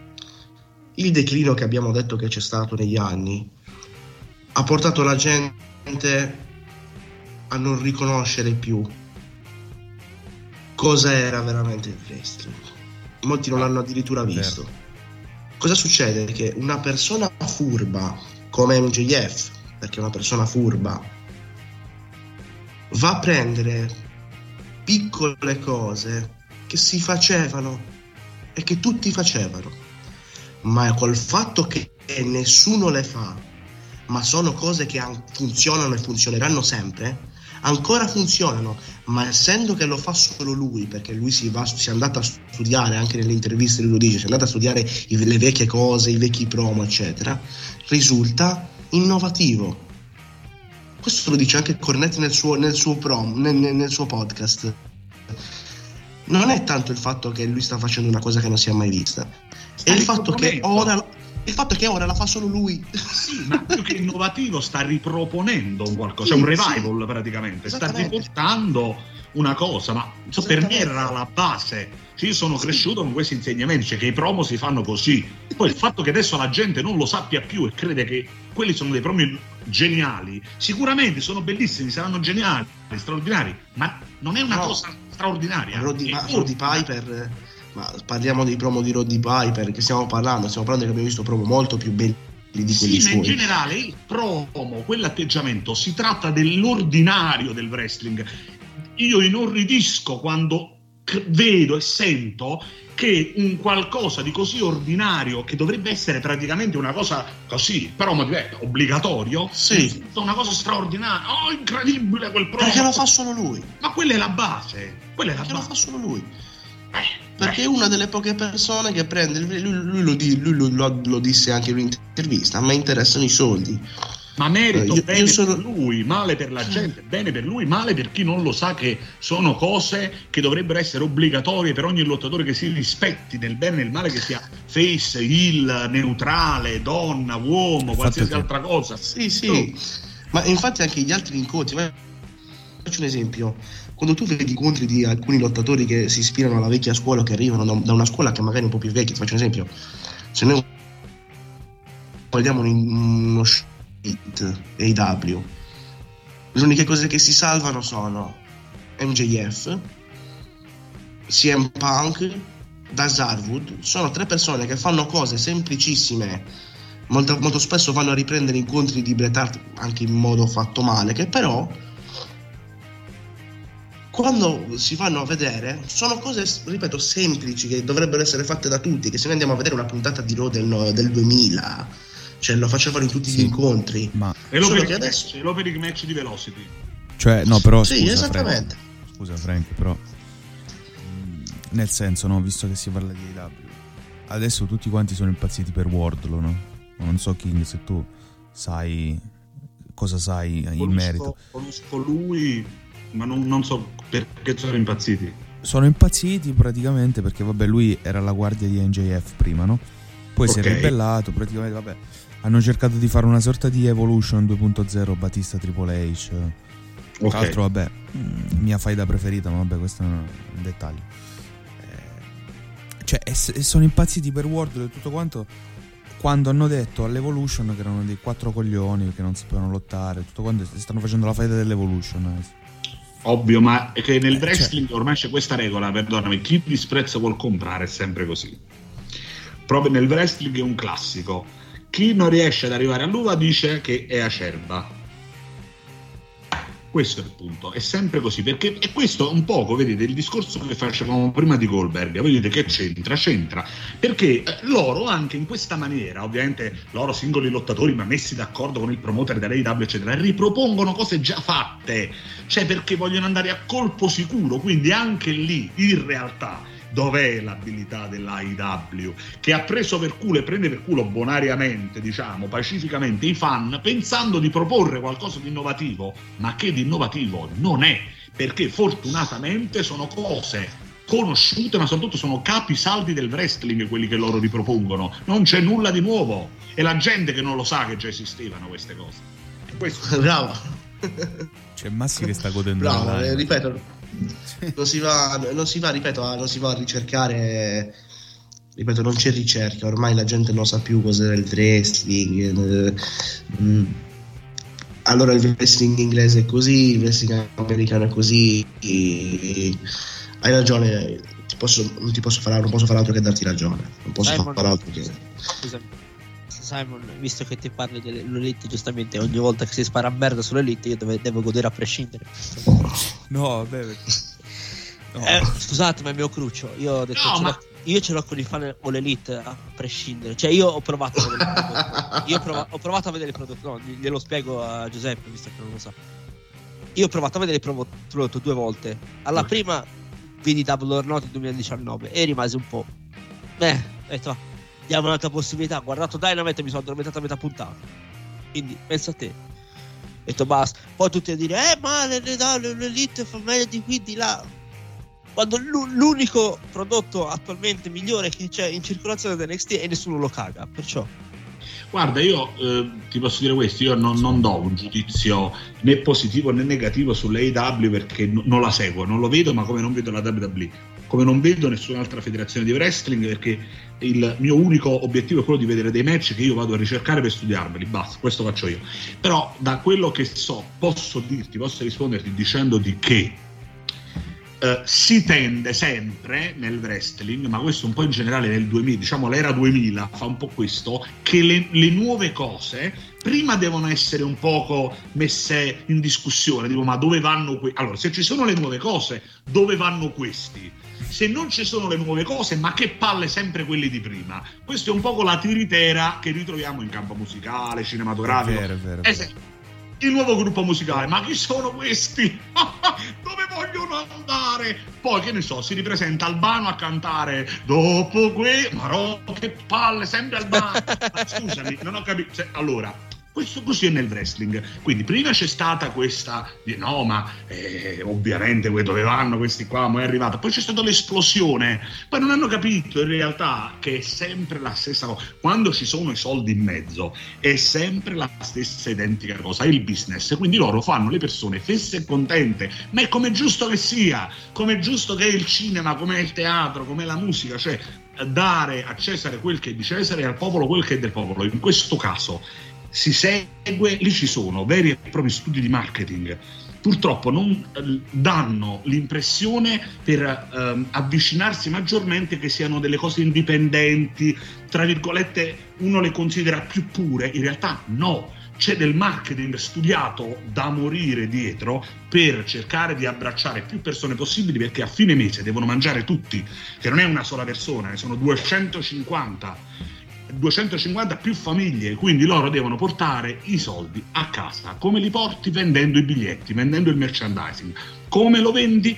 Facendo apprezzare il prodotto. Quindi ci sarà una lunghissima parte di persone che prima denigra il prodotto, poi ci si avvicina e poi da lì quello che dicevamo mi collego, c'è l'abilità dei fan che o rimane, come dico io, un fan passivo, cioè subisce quello che gli viene dato e non va avanti e quindi gode, tra virgolette, solo di quello che gli viene dato e poi c'è il fan interessato, che è quello che una volta che si è fatto una propria cultura su quello che il wrestling proposto attualmente va alla ricerca di quelle che sono le origini, come chi si appassiona alla poesia moderna, però poi va alle origini e va a leggere Baudelaire, eccetera, eccetera. Il problema, King, sai qual è? Che secondo me perlomeno, che un po', cioè, rifacendomi al discorso di Massi, è quando c'è, ci sono quelle persone, in questo caso vabbè parliamo dell'All Elite, eh, quindi, ma anche in generale di, di, di altri settori, comunque cioè, noi ci fermiamo al wrestling perché stiamo parlando di quello, però quando tu dici vabbè c'è la novità, ok, parti, la, parti che è una novità e dici vabbè è buona perché è nuovo, no? Perfetto però quando poi io e Frank abbiamo incominciato a fare il po', cioè lui vabbè prima di me e poi sono arrivato io. E abbiamo mm-hmm. incominciato a dire no, però così, così, così, eh, i regolamenti non rispettati, gli attacchi post match, attacchi pre match, eh, sempre, la, sempre, lo stesso copione, eh, i match sempre tutti uguali, eh, la gente senza carisma, eh, mm. i botch, eh, insomma tu, tutto quello che succede, ma da tutte le parti, sia WWE, sia a New Japan con, con Kota Ma secondo voi è per una un mancanza, grande, però pure lui... È una mancanza di, di, talenti o una mancanza di organizzazione? Qual è il punto secondo voi? No, allora, mancanza di organizzazione, mancanza, di esperienza. Di semplicemente, guarda, il problema può per prima cosa. Simon, però... il problema può essere detto in, con una semplice frase, Giuseppe. Chi buca e chi ha quella federazione, ovvero Tony Khan, non ha mai avuto esperienza nel bucare, non ha mai avuto esperienza nel fare il promoter di wrestling o nello scrivere un programma televisivo. Però c'è anche, però Frank, c'è, anche eh, c'è anche un valutare il talento male, mezzo, secondo me. Ci metti, ci metti in mezzo. Ci metti in mezzo, Simon, la questione che abbiamo detto prima, ovvero che la maggior parte dei lottatori che ci sono oggi sono marchi loro stessi, gli dai la libertà perché tu non sai come fare e quindi hai, ti affili anche un po' a loro e hai come risultato la confusione e le uniche cose sensate sono delle uniche persone che hanno un pochettino di cervello. Però io dico la mia opinione sono... al riguardo, posso? Sì, no, però io certo. sono, del, sono, anche dell'idea, poi ti faccio parlare, sono anche dell'idea certo. che comunque c'è una valutazione del talento sbagliata oggi, perché comunque col fatto delle, delle indipendenti che hai detto prima tu, eh, col fatto di questa cosa dell'elite che ha spopolato il bullet club, cazzi e mazzi vari, il talento viene visto sbagliato perché io sento dire anche, diciamo, di gente più che tecnicamente dovrebbe essere più esperta di noi, eh, che ha anche podcast, eccetera, tra, tra, cui, vabbè, il divino Melzer, no? Su tutti, che è proprio il capostipite di, di questa gente qua. Che comunque dice Beh, no perché lo show, lo show mi è passato bene, è stato un bel match, hanno fatto delle mosse assurde poi stringi stringi alla fine non ha detto un cazzo. Quindi c'è pure una valutazione sbagliata del- dell'evento in sé, del talento in sé. Perché c'è tipo, faccio un esempio, no, Will Osprey, lui fa sempre i match da Dio. Quando poi vai a vedere in realtà non c'è storyline, non c'è io una volta litigai di brutto con uno e dissi no ma guarda ma scusa ma ti è piaciuto sto match che gli ha dato il colpi sulle spalle si vedeva palesemente con i Romu Takashi era gli ha Certo. Wrestle Kingdom gli ha dato i colpi su- sulle spalle si vedeva palesemente ha cannato 3-4 mosse la Sasuke Special l'ha fatta di merda Eh, non c'era storyline eh, si vedeva che comunque Hiromu era ancora infortunato e ti è piaciuto sto match e lui mi fa no ma tu mi stai correggendo qua no io non ti sto correggendo io sto dicendo la realtà dei fatti cioè Certo. Capito perfettamente il tuo punto di vista e il vostro punto di vista. È assolutamente condividibilissimissimi, condivisibili, condivisibili, condivisibile. Quello che, quello che eh, invece io volevo dire, che è un mio punto di vista, ma del tutto personale chiaramente, ma da lottatore, è che credo che non ci siano più elementi di una volta sia volutamente ma sia anche forzatamente. Per quale motivo? Perché prima i lottatori di wrestling nascevano lottatori di wrestling e morivano lottatori di wrestling. È gente che si è immolata per tutta la vita in onore del wrestling. La loro vita era il wrestling e loro rappresentavano il wrestling 24 ore su 24. Non erano sceneggiate, non erano sciocchezze, era la gente che credeva veramente in quello che faceva. Dura realtà raccontata anche dal film The Wrestler di Aronofsky che tutti possono vedere, che racconta esattamente qual è la mentalità di un lottatore di una certa epoca, non per forza condivis- condivisibile per carità, ma qual è la sua mentalità. Quindi quando prima, oppure in generale, quando credi eh, fortemente in una cosa, tanto da diventarne, passatemi il termine, un martire di quella cosa e sacrificando qualsiasi cosa tu hai, ma soprattutto credendoci veramente, se tu ci credi, ci crede anche la gente e non c'è niente che può fermarti. Ma all'epoca vi erano anche delle leggi, delle regole molto severe che stranamente in una chimica particolare di cose si univano a questa personalità dei lottatori creando personaggi che da ora ad altri 300-400 anni a venire se il mondo non finisce prima saranno ancora ricordati. Adesso purtroppo i lottatori nascono dalle palestre decorate, nascono dal forum, nascono dal videogioco. Quelli che già ci sono adesso sono troppo tardi perché sono in una via di mezzo e anche se loro volessero non possono perché sono bloccati da quelle che sono delle regole ormai per mettere la loro salute e la loro vita in salvo, perché è stato obbligatorio dover prendere determinate misure. Ma che sta dicendo King Danza? Che i lottatori devono morire a 30 anni, devono dare la loro vita per il wrestling? No, ma sto dicendo un dato di fatto mortale e sono Ivon Eric e sono Kat Henning e sono Yokozuna e sono i Ric Flair e sono i Rick Rude eh, e sono i Demolition e sono eh, Misawa sono tutta gente che è vissuta per il wrestling ed è morta per il wrestling. Non per forza sul ring anzi purtroppo poche volte sul ring ma da soli in una stanza perché il vero wrestling portava solitudine perché finivano il grande spettacolo ritornavano da soli dovevano ricombattere dovevano avere a che fare con dolori solitudine lontananza dalle famiglie ma questi sono i nomi che hanno reso il wrestling enorme. Stiamo parlando di leggende che tecnicamente sono incredibili pazzesche un Henning mette nella tasca tutti i lottatori che esistono adesso cento volte, cento volte. Purtroppo non potranno mai più esistere personaggi del genere perché purtroppo o meno male il mondo è cambiato. Qui il giudizio delle persone. Esattamente, è cambiata la mentalità, è cambiata la mentalità completamente nel fare la cosa, nell'affrontarla. Ma visto che abbiamo passato già un'oretta, io direi di passare alla sezione domande. La prima te la fa, te la vorrebbe fare, credo Massimo. Sì. Quindi te la, fa, te la fa direttamente lui e poi passiamo Sì. alle altre. Sentite, sì, sì. Ok. Ci sono. ok. No, dicevo, volevo chiederti come reputi le tue esperienze in televisione. Quali? L'ultima, l'ultima che ho visto eh, di Deal With It, se non sbaglio. Ok. Allora, le esperienze televisive. Credo che uh, per ogni esperienza televisiva sì. uh, ci sia una motivazione, una spinta sì. differente e soprattutto un'intenzione differente. Uh, nello specifico, quella che mi hai detto di Louis It è un sì. po' particolare in quanto io non sapevo di star partecipando a un programma televisivo, nonostante io sostenessi fosse tutto finto ogni volta che lo vedevo in televisione a casa, quindi per la pensa a te il paradosso.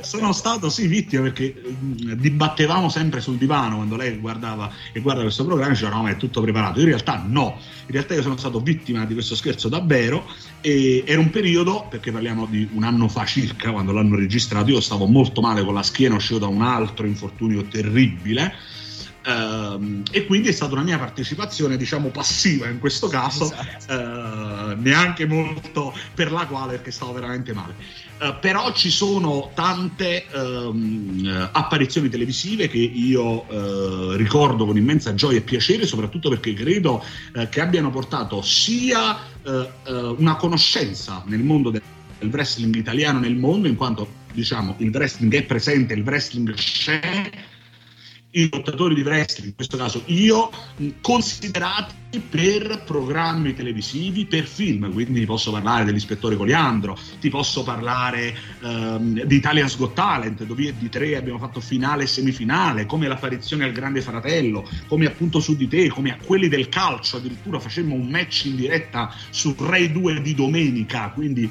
parliamo di uh, esperienze, alcune più facili, alcune più difficili, ma che sicuramente ho sempre ben ponderato perché ti dirò e dirò, quindi rispondo a questa domanda e mi ha fatto una cosa che per me è molto importante, io non ho mai venduto la mia dignità per un'apparizione televisiva. Che cosa significa questo? Che uh, la mia dignità eh, ci vuole poco, cioè è molto molto importante per me e anche se sforo di poco di quelli che sono i miei principi, ci soffro. Quindi se il programma non mi convinceva al 100%, io lo rifiutavo e ho rifiutato davvero decine di programmi che mi hanno offerto, anche a mio discapito economico, perché mi facevano cagare.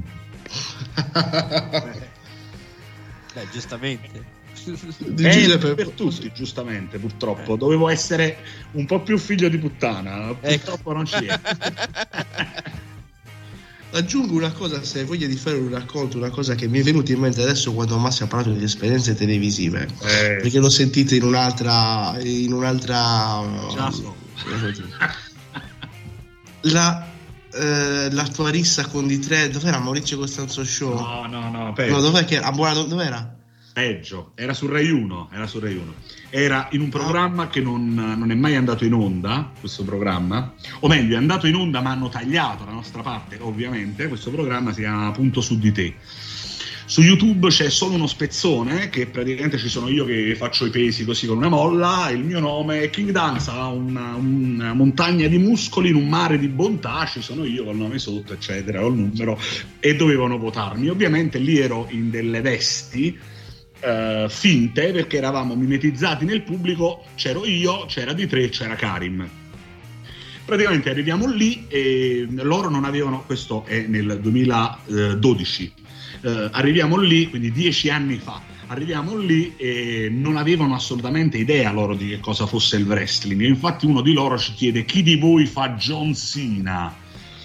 vi faccio immaginare le nostre facce, soprattutto la mia, che all'epoca ero molto fumantino, soprattutto quando si metteva in discussione il wrestling. In ogni caso ci portano in una sala da ballo di danza delle prove di Rai 1, lì a Roma, eh, c'era un materassino per terra e ci dicono fateci vedere qualcosa, anziché ci guardiamo io, Daniele Karim e Pierpaolo, Italian Gladiator, che c'è buonanima, no, no vabbè, no buonanima, nel senso, non so non so che fine ha fatto, cioè che ci aveva portato lì, ci aveva portato lì, e, e io a un certo punto, senza così, eh, dong, muro, uh, e l'inizio a picchiare, comunque loro sti casi, dice, bellissimo, bellissimo, dobbiamo fare questa cosa in trasmissione, va bene.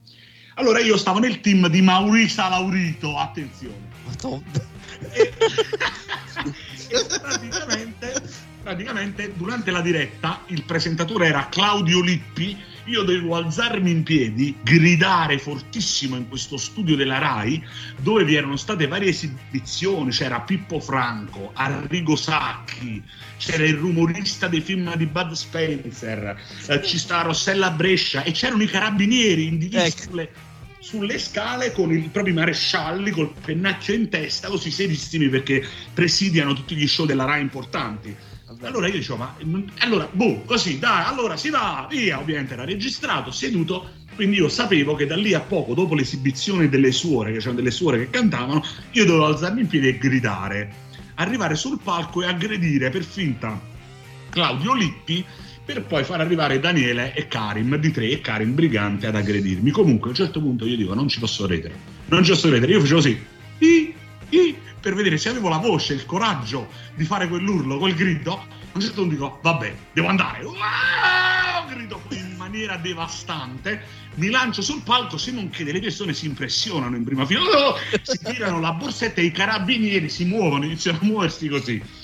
A questo punto arrivano di tre e Karim dalla parte opposta che erano in un'altra squadra, quella di Pippo Franco, travestiti da writer, da artisti di strada, e praticamente mi spingono e io praticamente sul pavimento dello studio della RAI prendo una spear di Karim Brigante fortissima, BAM! a terra così, fortissima perché per me il wrestling puro, all'epoca che ero anche più giovane, prendevo come il grande fratello dei bump sul cemento, perché se vedete le esibizioni che trovate online sia sul Grande Fratello, sia il Grande Fratello, sia in altri programmi cadiamo sul cemento. Io mi butto sul cemento, una delle mie caratteristiche. Dolore. Mi ammazzo, mi distruggo. Quindi noi dopo questa cosa così devastante andiamo a casa e diciamo ah, vediamo adesso se abbiamo fatto questa cosa. E purtroppo ci arriva ovviamente la, la prevedibilissima comunicazione che quel segmento era stato tagliato. Quindi io purtroppo non posso assis- assistere a questo mio sacrificio in diretta eh, sia mentale perché dovevo urlare in uno studio Rai con le sue cioè immaginate dovete immaginare questo sempre in nome del però fortunatamente forse non l'hanno fatto vedere perché era molto violento quindi vuol Poi dire ti che hanno avevamo bandito dalla Rai Eh, come no, no, ci sono tornato. Ci sono tornato, ci sono tornato. Però per un lungo periodo non mi hanno più chiamato. Perché forse i colpi effettivamente erano stati un po' troppo forti. Perché noi, per paura che si dicesse sempre il wrestling è ridicolo, così, volevamo giustamente fare una cosa di impatto, di grande impatto, di grande cosa. E quindi effettivamente fu fatta.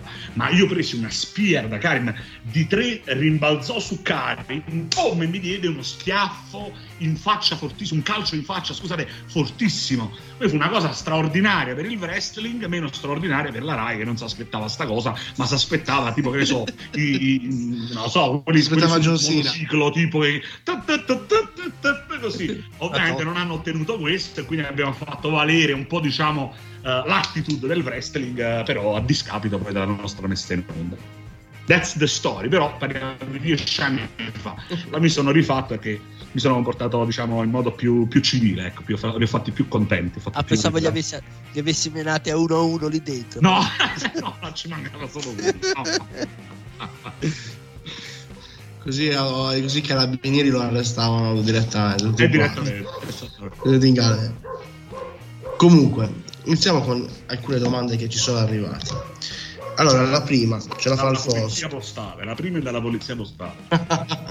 che ci sta ascoltando, ci sta tracciando per tutte queste cose. Esatto. Che, eh, ha sentito che vogliamo organizzare la. abbiamo detto Ma anche di per il fatto della, no, della, della, Esattamente. eh, sono- abbiamo detto anche di peggio sulle guerre, sulle cose, quindi insomma. Esatto, quindi ormai Sì. aspettatevi un attacco hacker russo anche voi. Ecco. Vai. Comunque, la prima domanda ce la fa Alfonso. Eh, forse hai È già risposto. zio, zio Alfonso, il fratello di mio padre. Incredibile. Anche lui è di Salerno, tra l'altro, vicino Salerno. È mio zio, no, anche lui, è mio zio, perché fate, ditelo che è lui, così facciamo prima. No, non è vero. Allora salutiamo Alfonso. Comunque, chiede, forse però c'è, ripeto, ci hai risposto prima. Vabbè. Se c'è stato un consiglio che eh, secondo te ti ha aiutato più degli altri e soprattutto chi te l'ha dato? Qual è stato il consiglio migliore che è più importante che ti hanno dato? non avere paura di sbagliare perché tanto il pubblico non sa quello che stai per fare. Chi te lo disse? Altri pure. Sì. Ed è credo vero. che, credo che il consiglio più grande, ma non perché, poi ovviamente eh, me lo spiegò, però diciamo la frase è questa. Ehm, me lo spiegò nel senso che ehm, devi essere sciolto, devi essere libero, eh, puoi anche improvvisare sapendolo fare, devi saper improvvisare, ma comunque mantenendo sempre mh, la tranquillità e la serenità, perché se sei sereno riesci a fare una performance fatta bene, ma la cosa importante è che il pubblico comunque non sa cosa aspettarsi, quindi anche se cambi quello che hai preparato, quelle che dovrebbero essere le tue intenzioni, non c'è da preoccuparsi.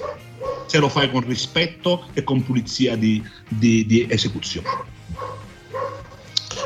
Ah, Ok. e ce ne ho anche un'altra. Vai. Ce n'è anche un'altra, questa è direttamente da Big Vito che come starete vedendo mi sta bombardando su Facebook perché vuole affrontarmi per il titolo della Wrestling Megastar, quindi chissà, magari Big Vito ritornerà in Italia proprio per affrontarmi, chi lo sa.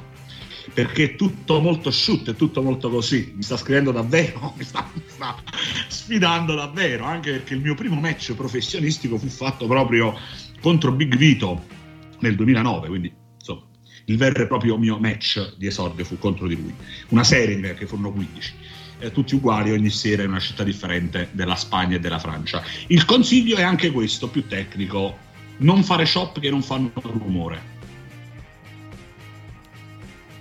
Ecco, Questo è più- essere legge, visto che...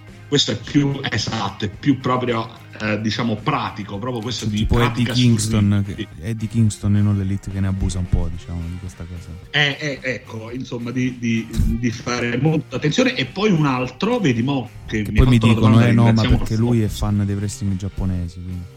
Eh sì, eh, immagino che il wrestling giapponese non hanno capito che comunque le shop sono fatte bene anche lì. Ma lascia stare. Ri- ringraziamo Alfonso e gli diciamo anche un altro consiglio bonus a sorpresa che mi ha dato Tommy Dreamer quando sono stato da lui eh, nell'House of Hardcore a combattere.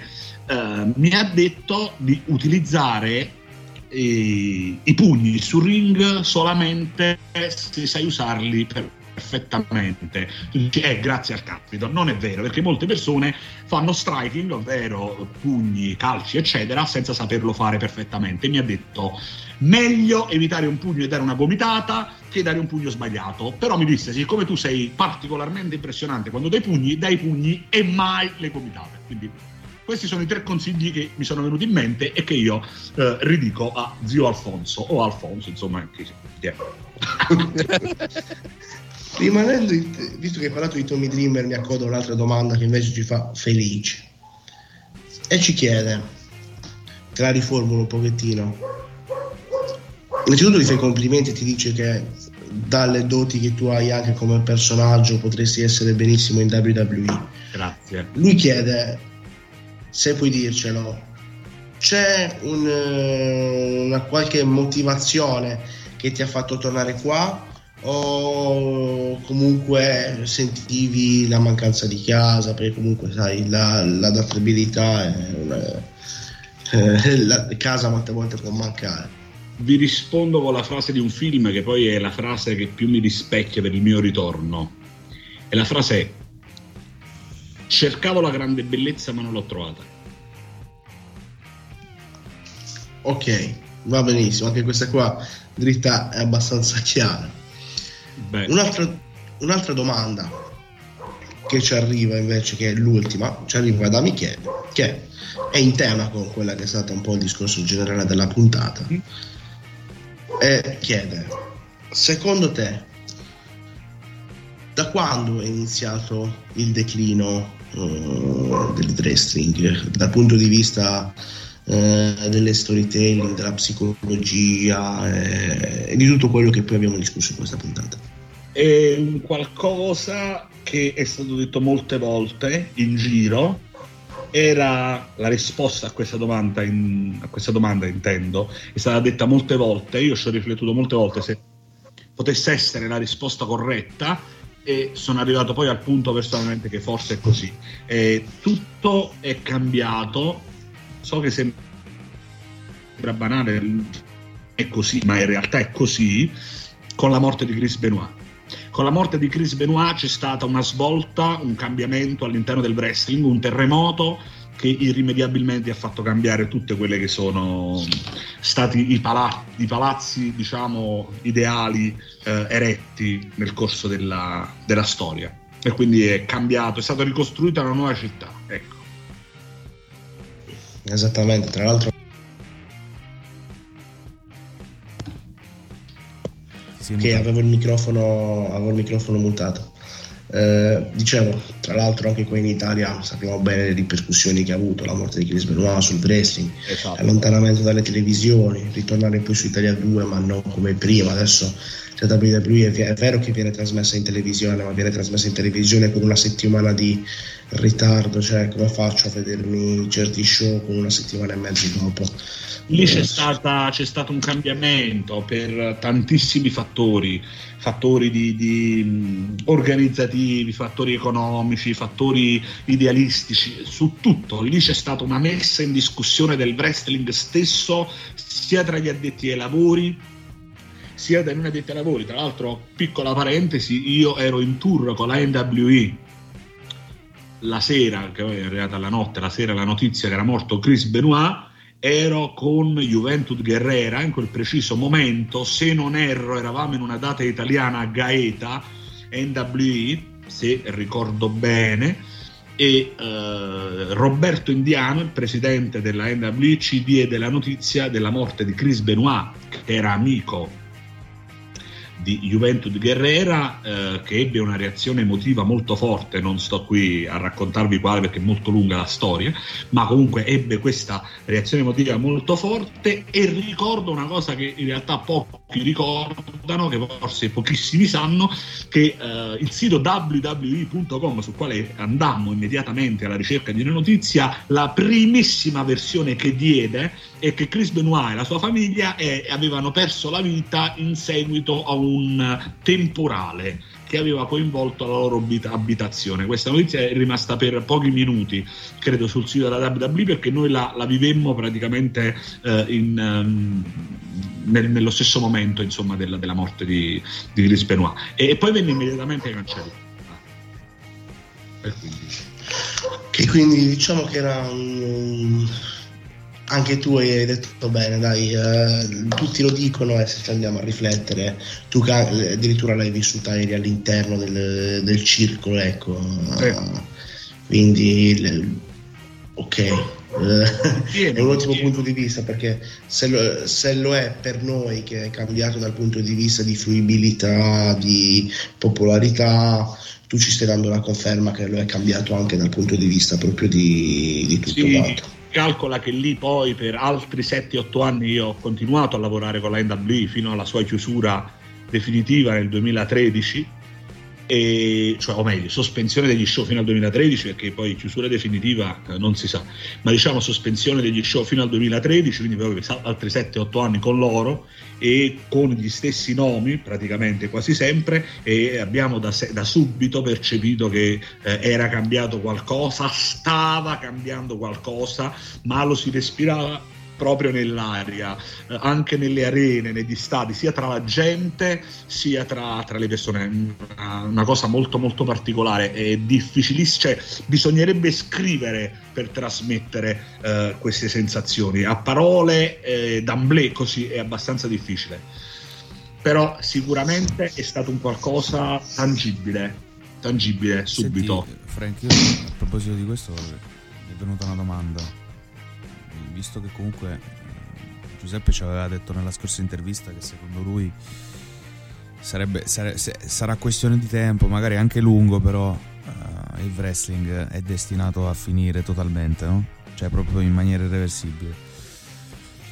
Invece eh, abbiamo intervistato un altro, um, un altro, addetto al lavoro del mondo del wrestling che mm, qualche, qualche settimana fa appunto che è Johnny Puttini che ci ha detto che secondo lui in realtà è questione di tempo, mh, mm, ma secondo lui c'è, c'è, la possibilità che ci sia un altro boom, un altro boom eh, diciamo del wrestling eh, mondiale. Ovviamente ce lo auguriamo tutti, eh, per carità.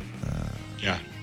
Ecco, io a proposito di questo, no? visto che comunque sono sono due dichiarazioni di due, di due addetti ai lavori comunque, come te e Johnny che ci hanno detto questo, no? Io ti volevo, ti volevo chiedere, no?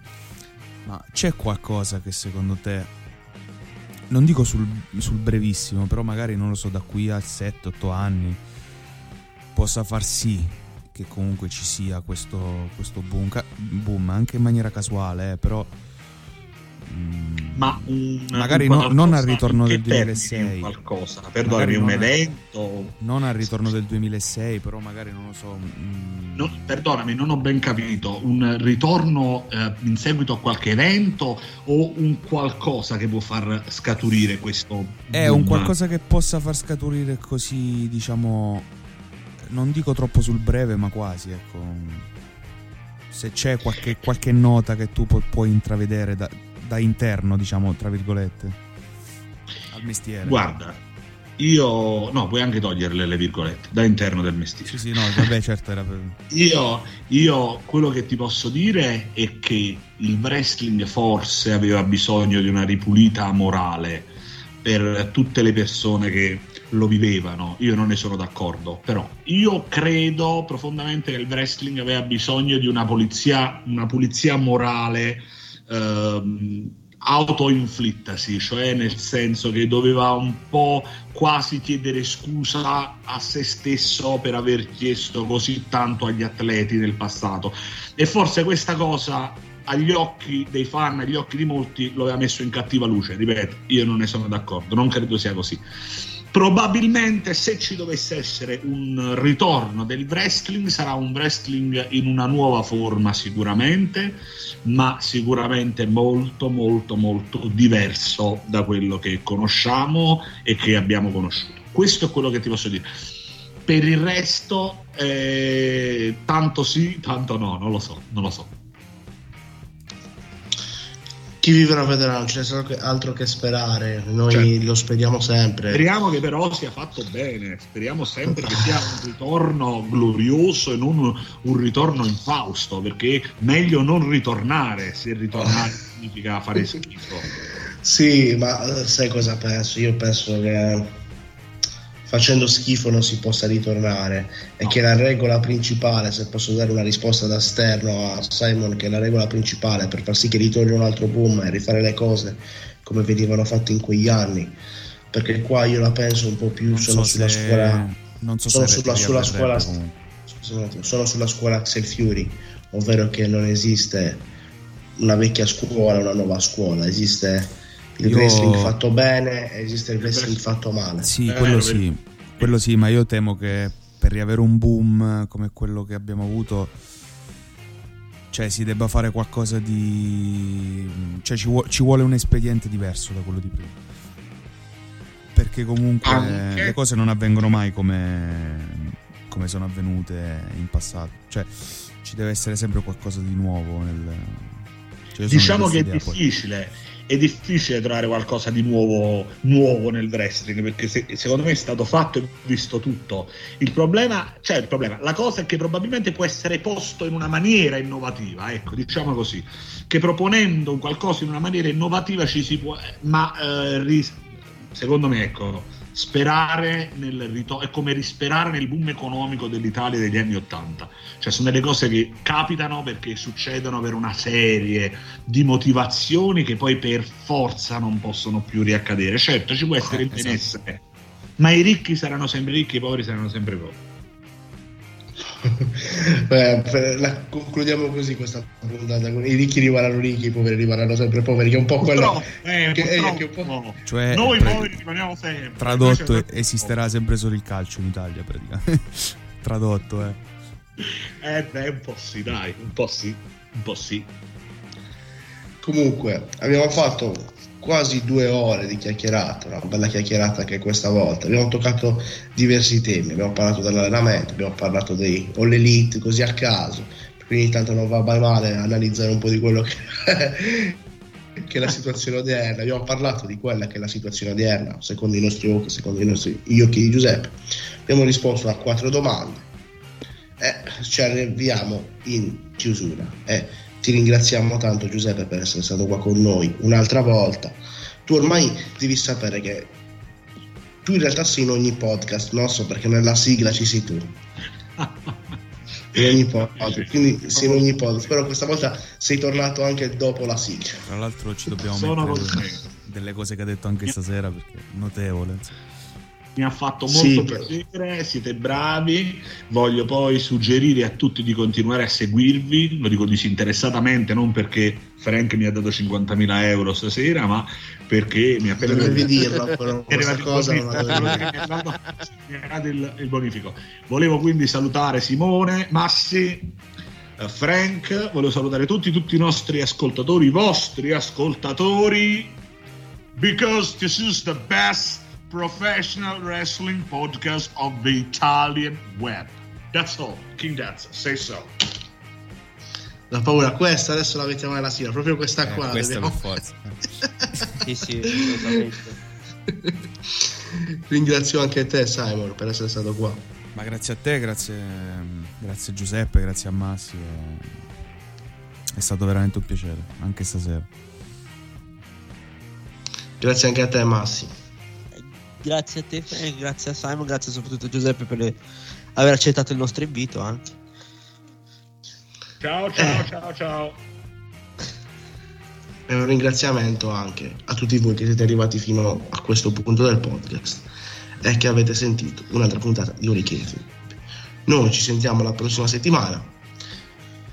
Per superstizione non vi diciamo chi sarà l'ospite della prossima settimana, ma dovrebbe avvenire un ospite anche per la prossima puntata. Non lo so manco io. cioè. Quindi, Quindi- figuriamo. Ciao a, tu- Siamo all'oscuro di tutto, benissimo. ciao a tutti ragazzi e buon presto.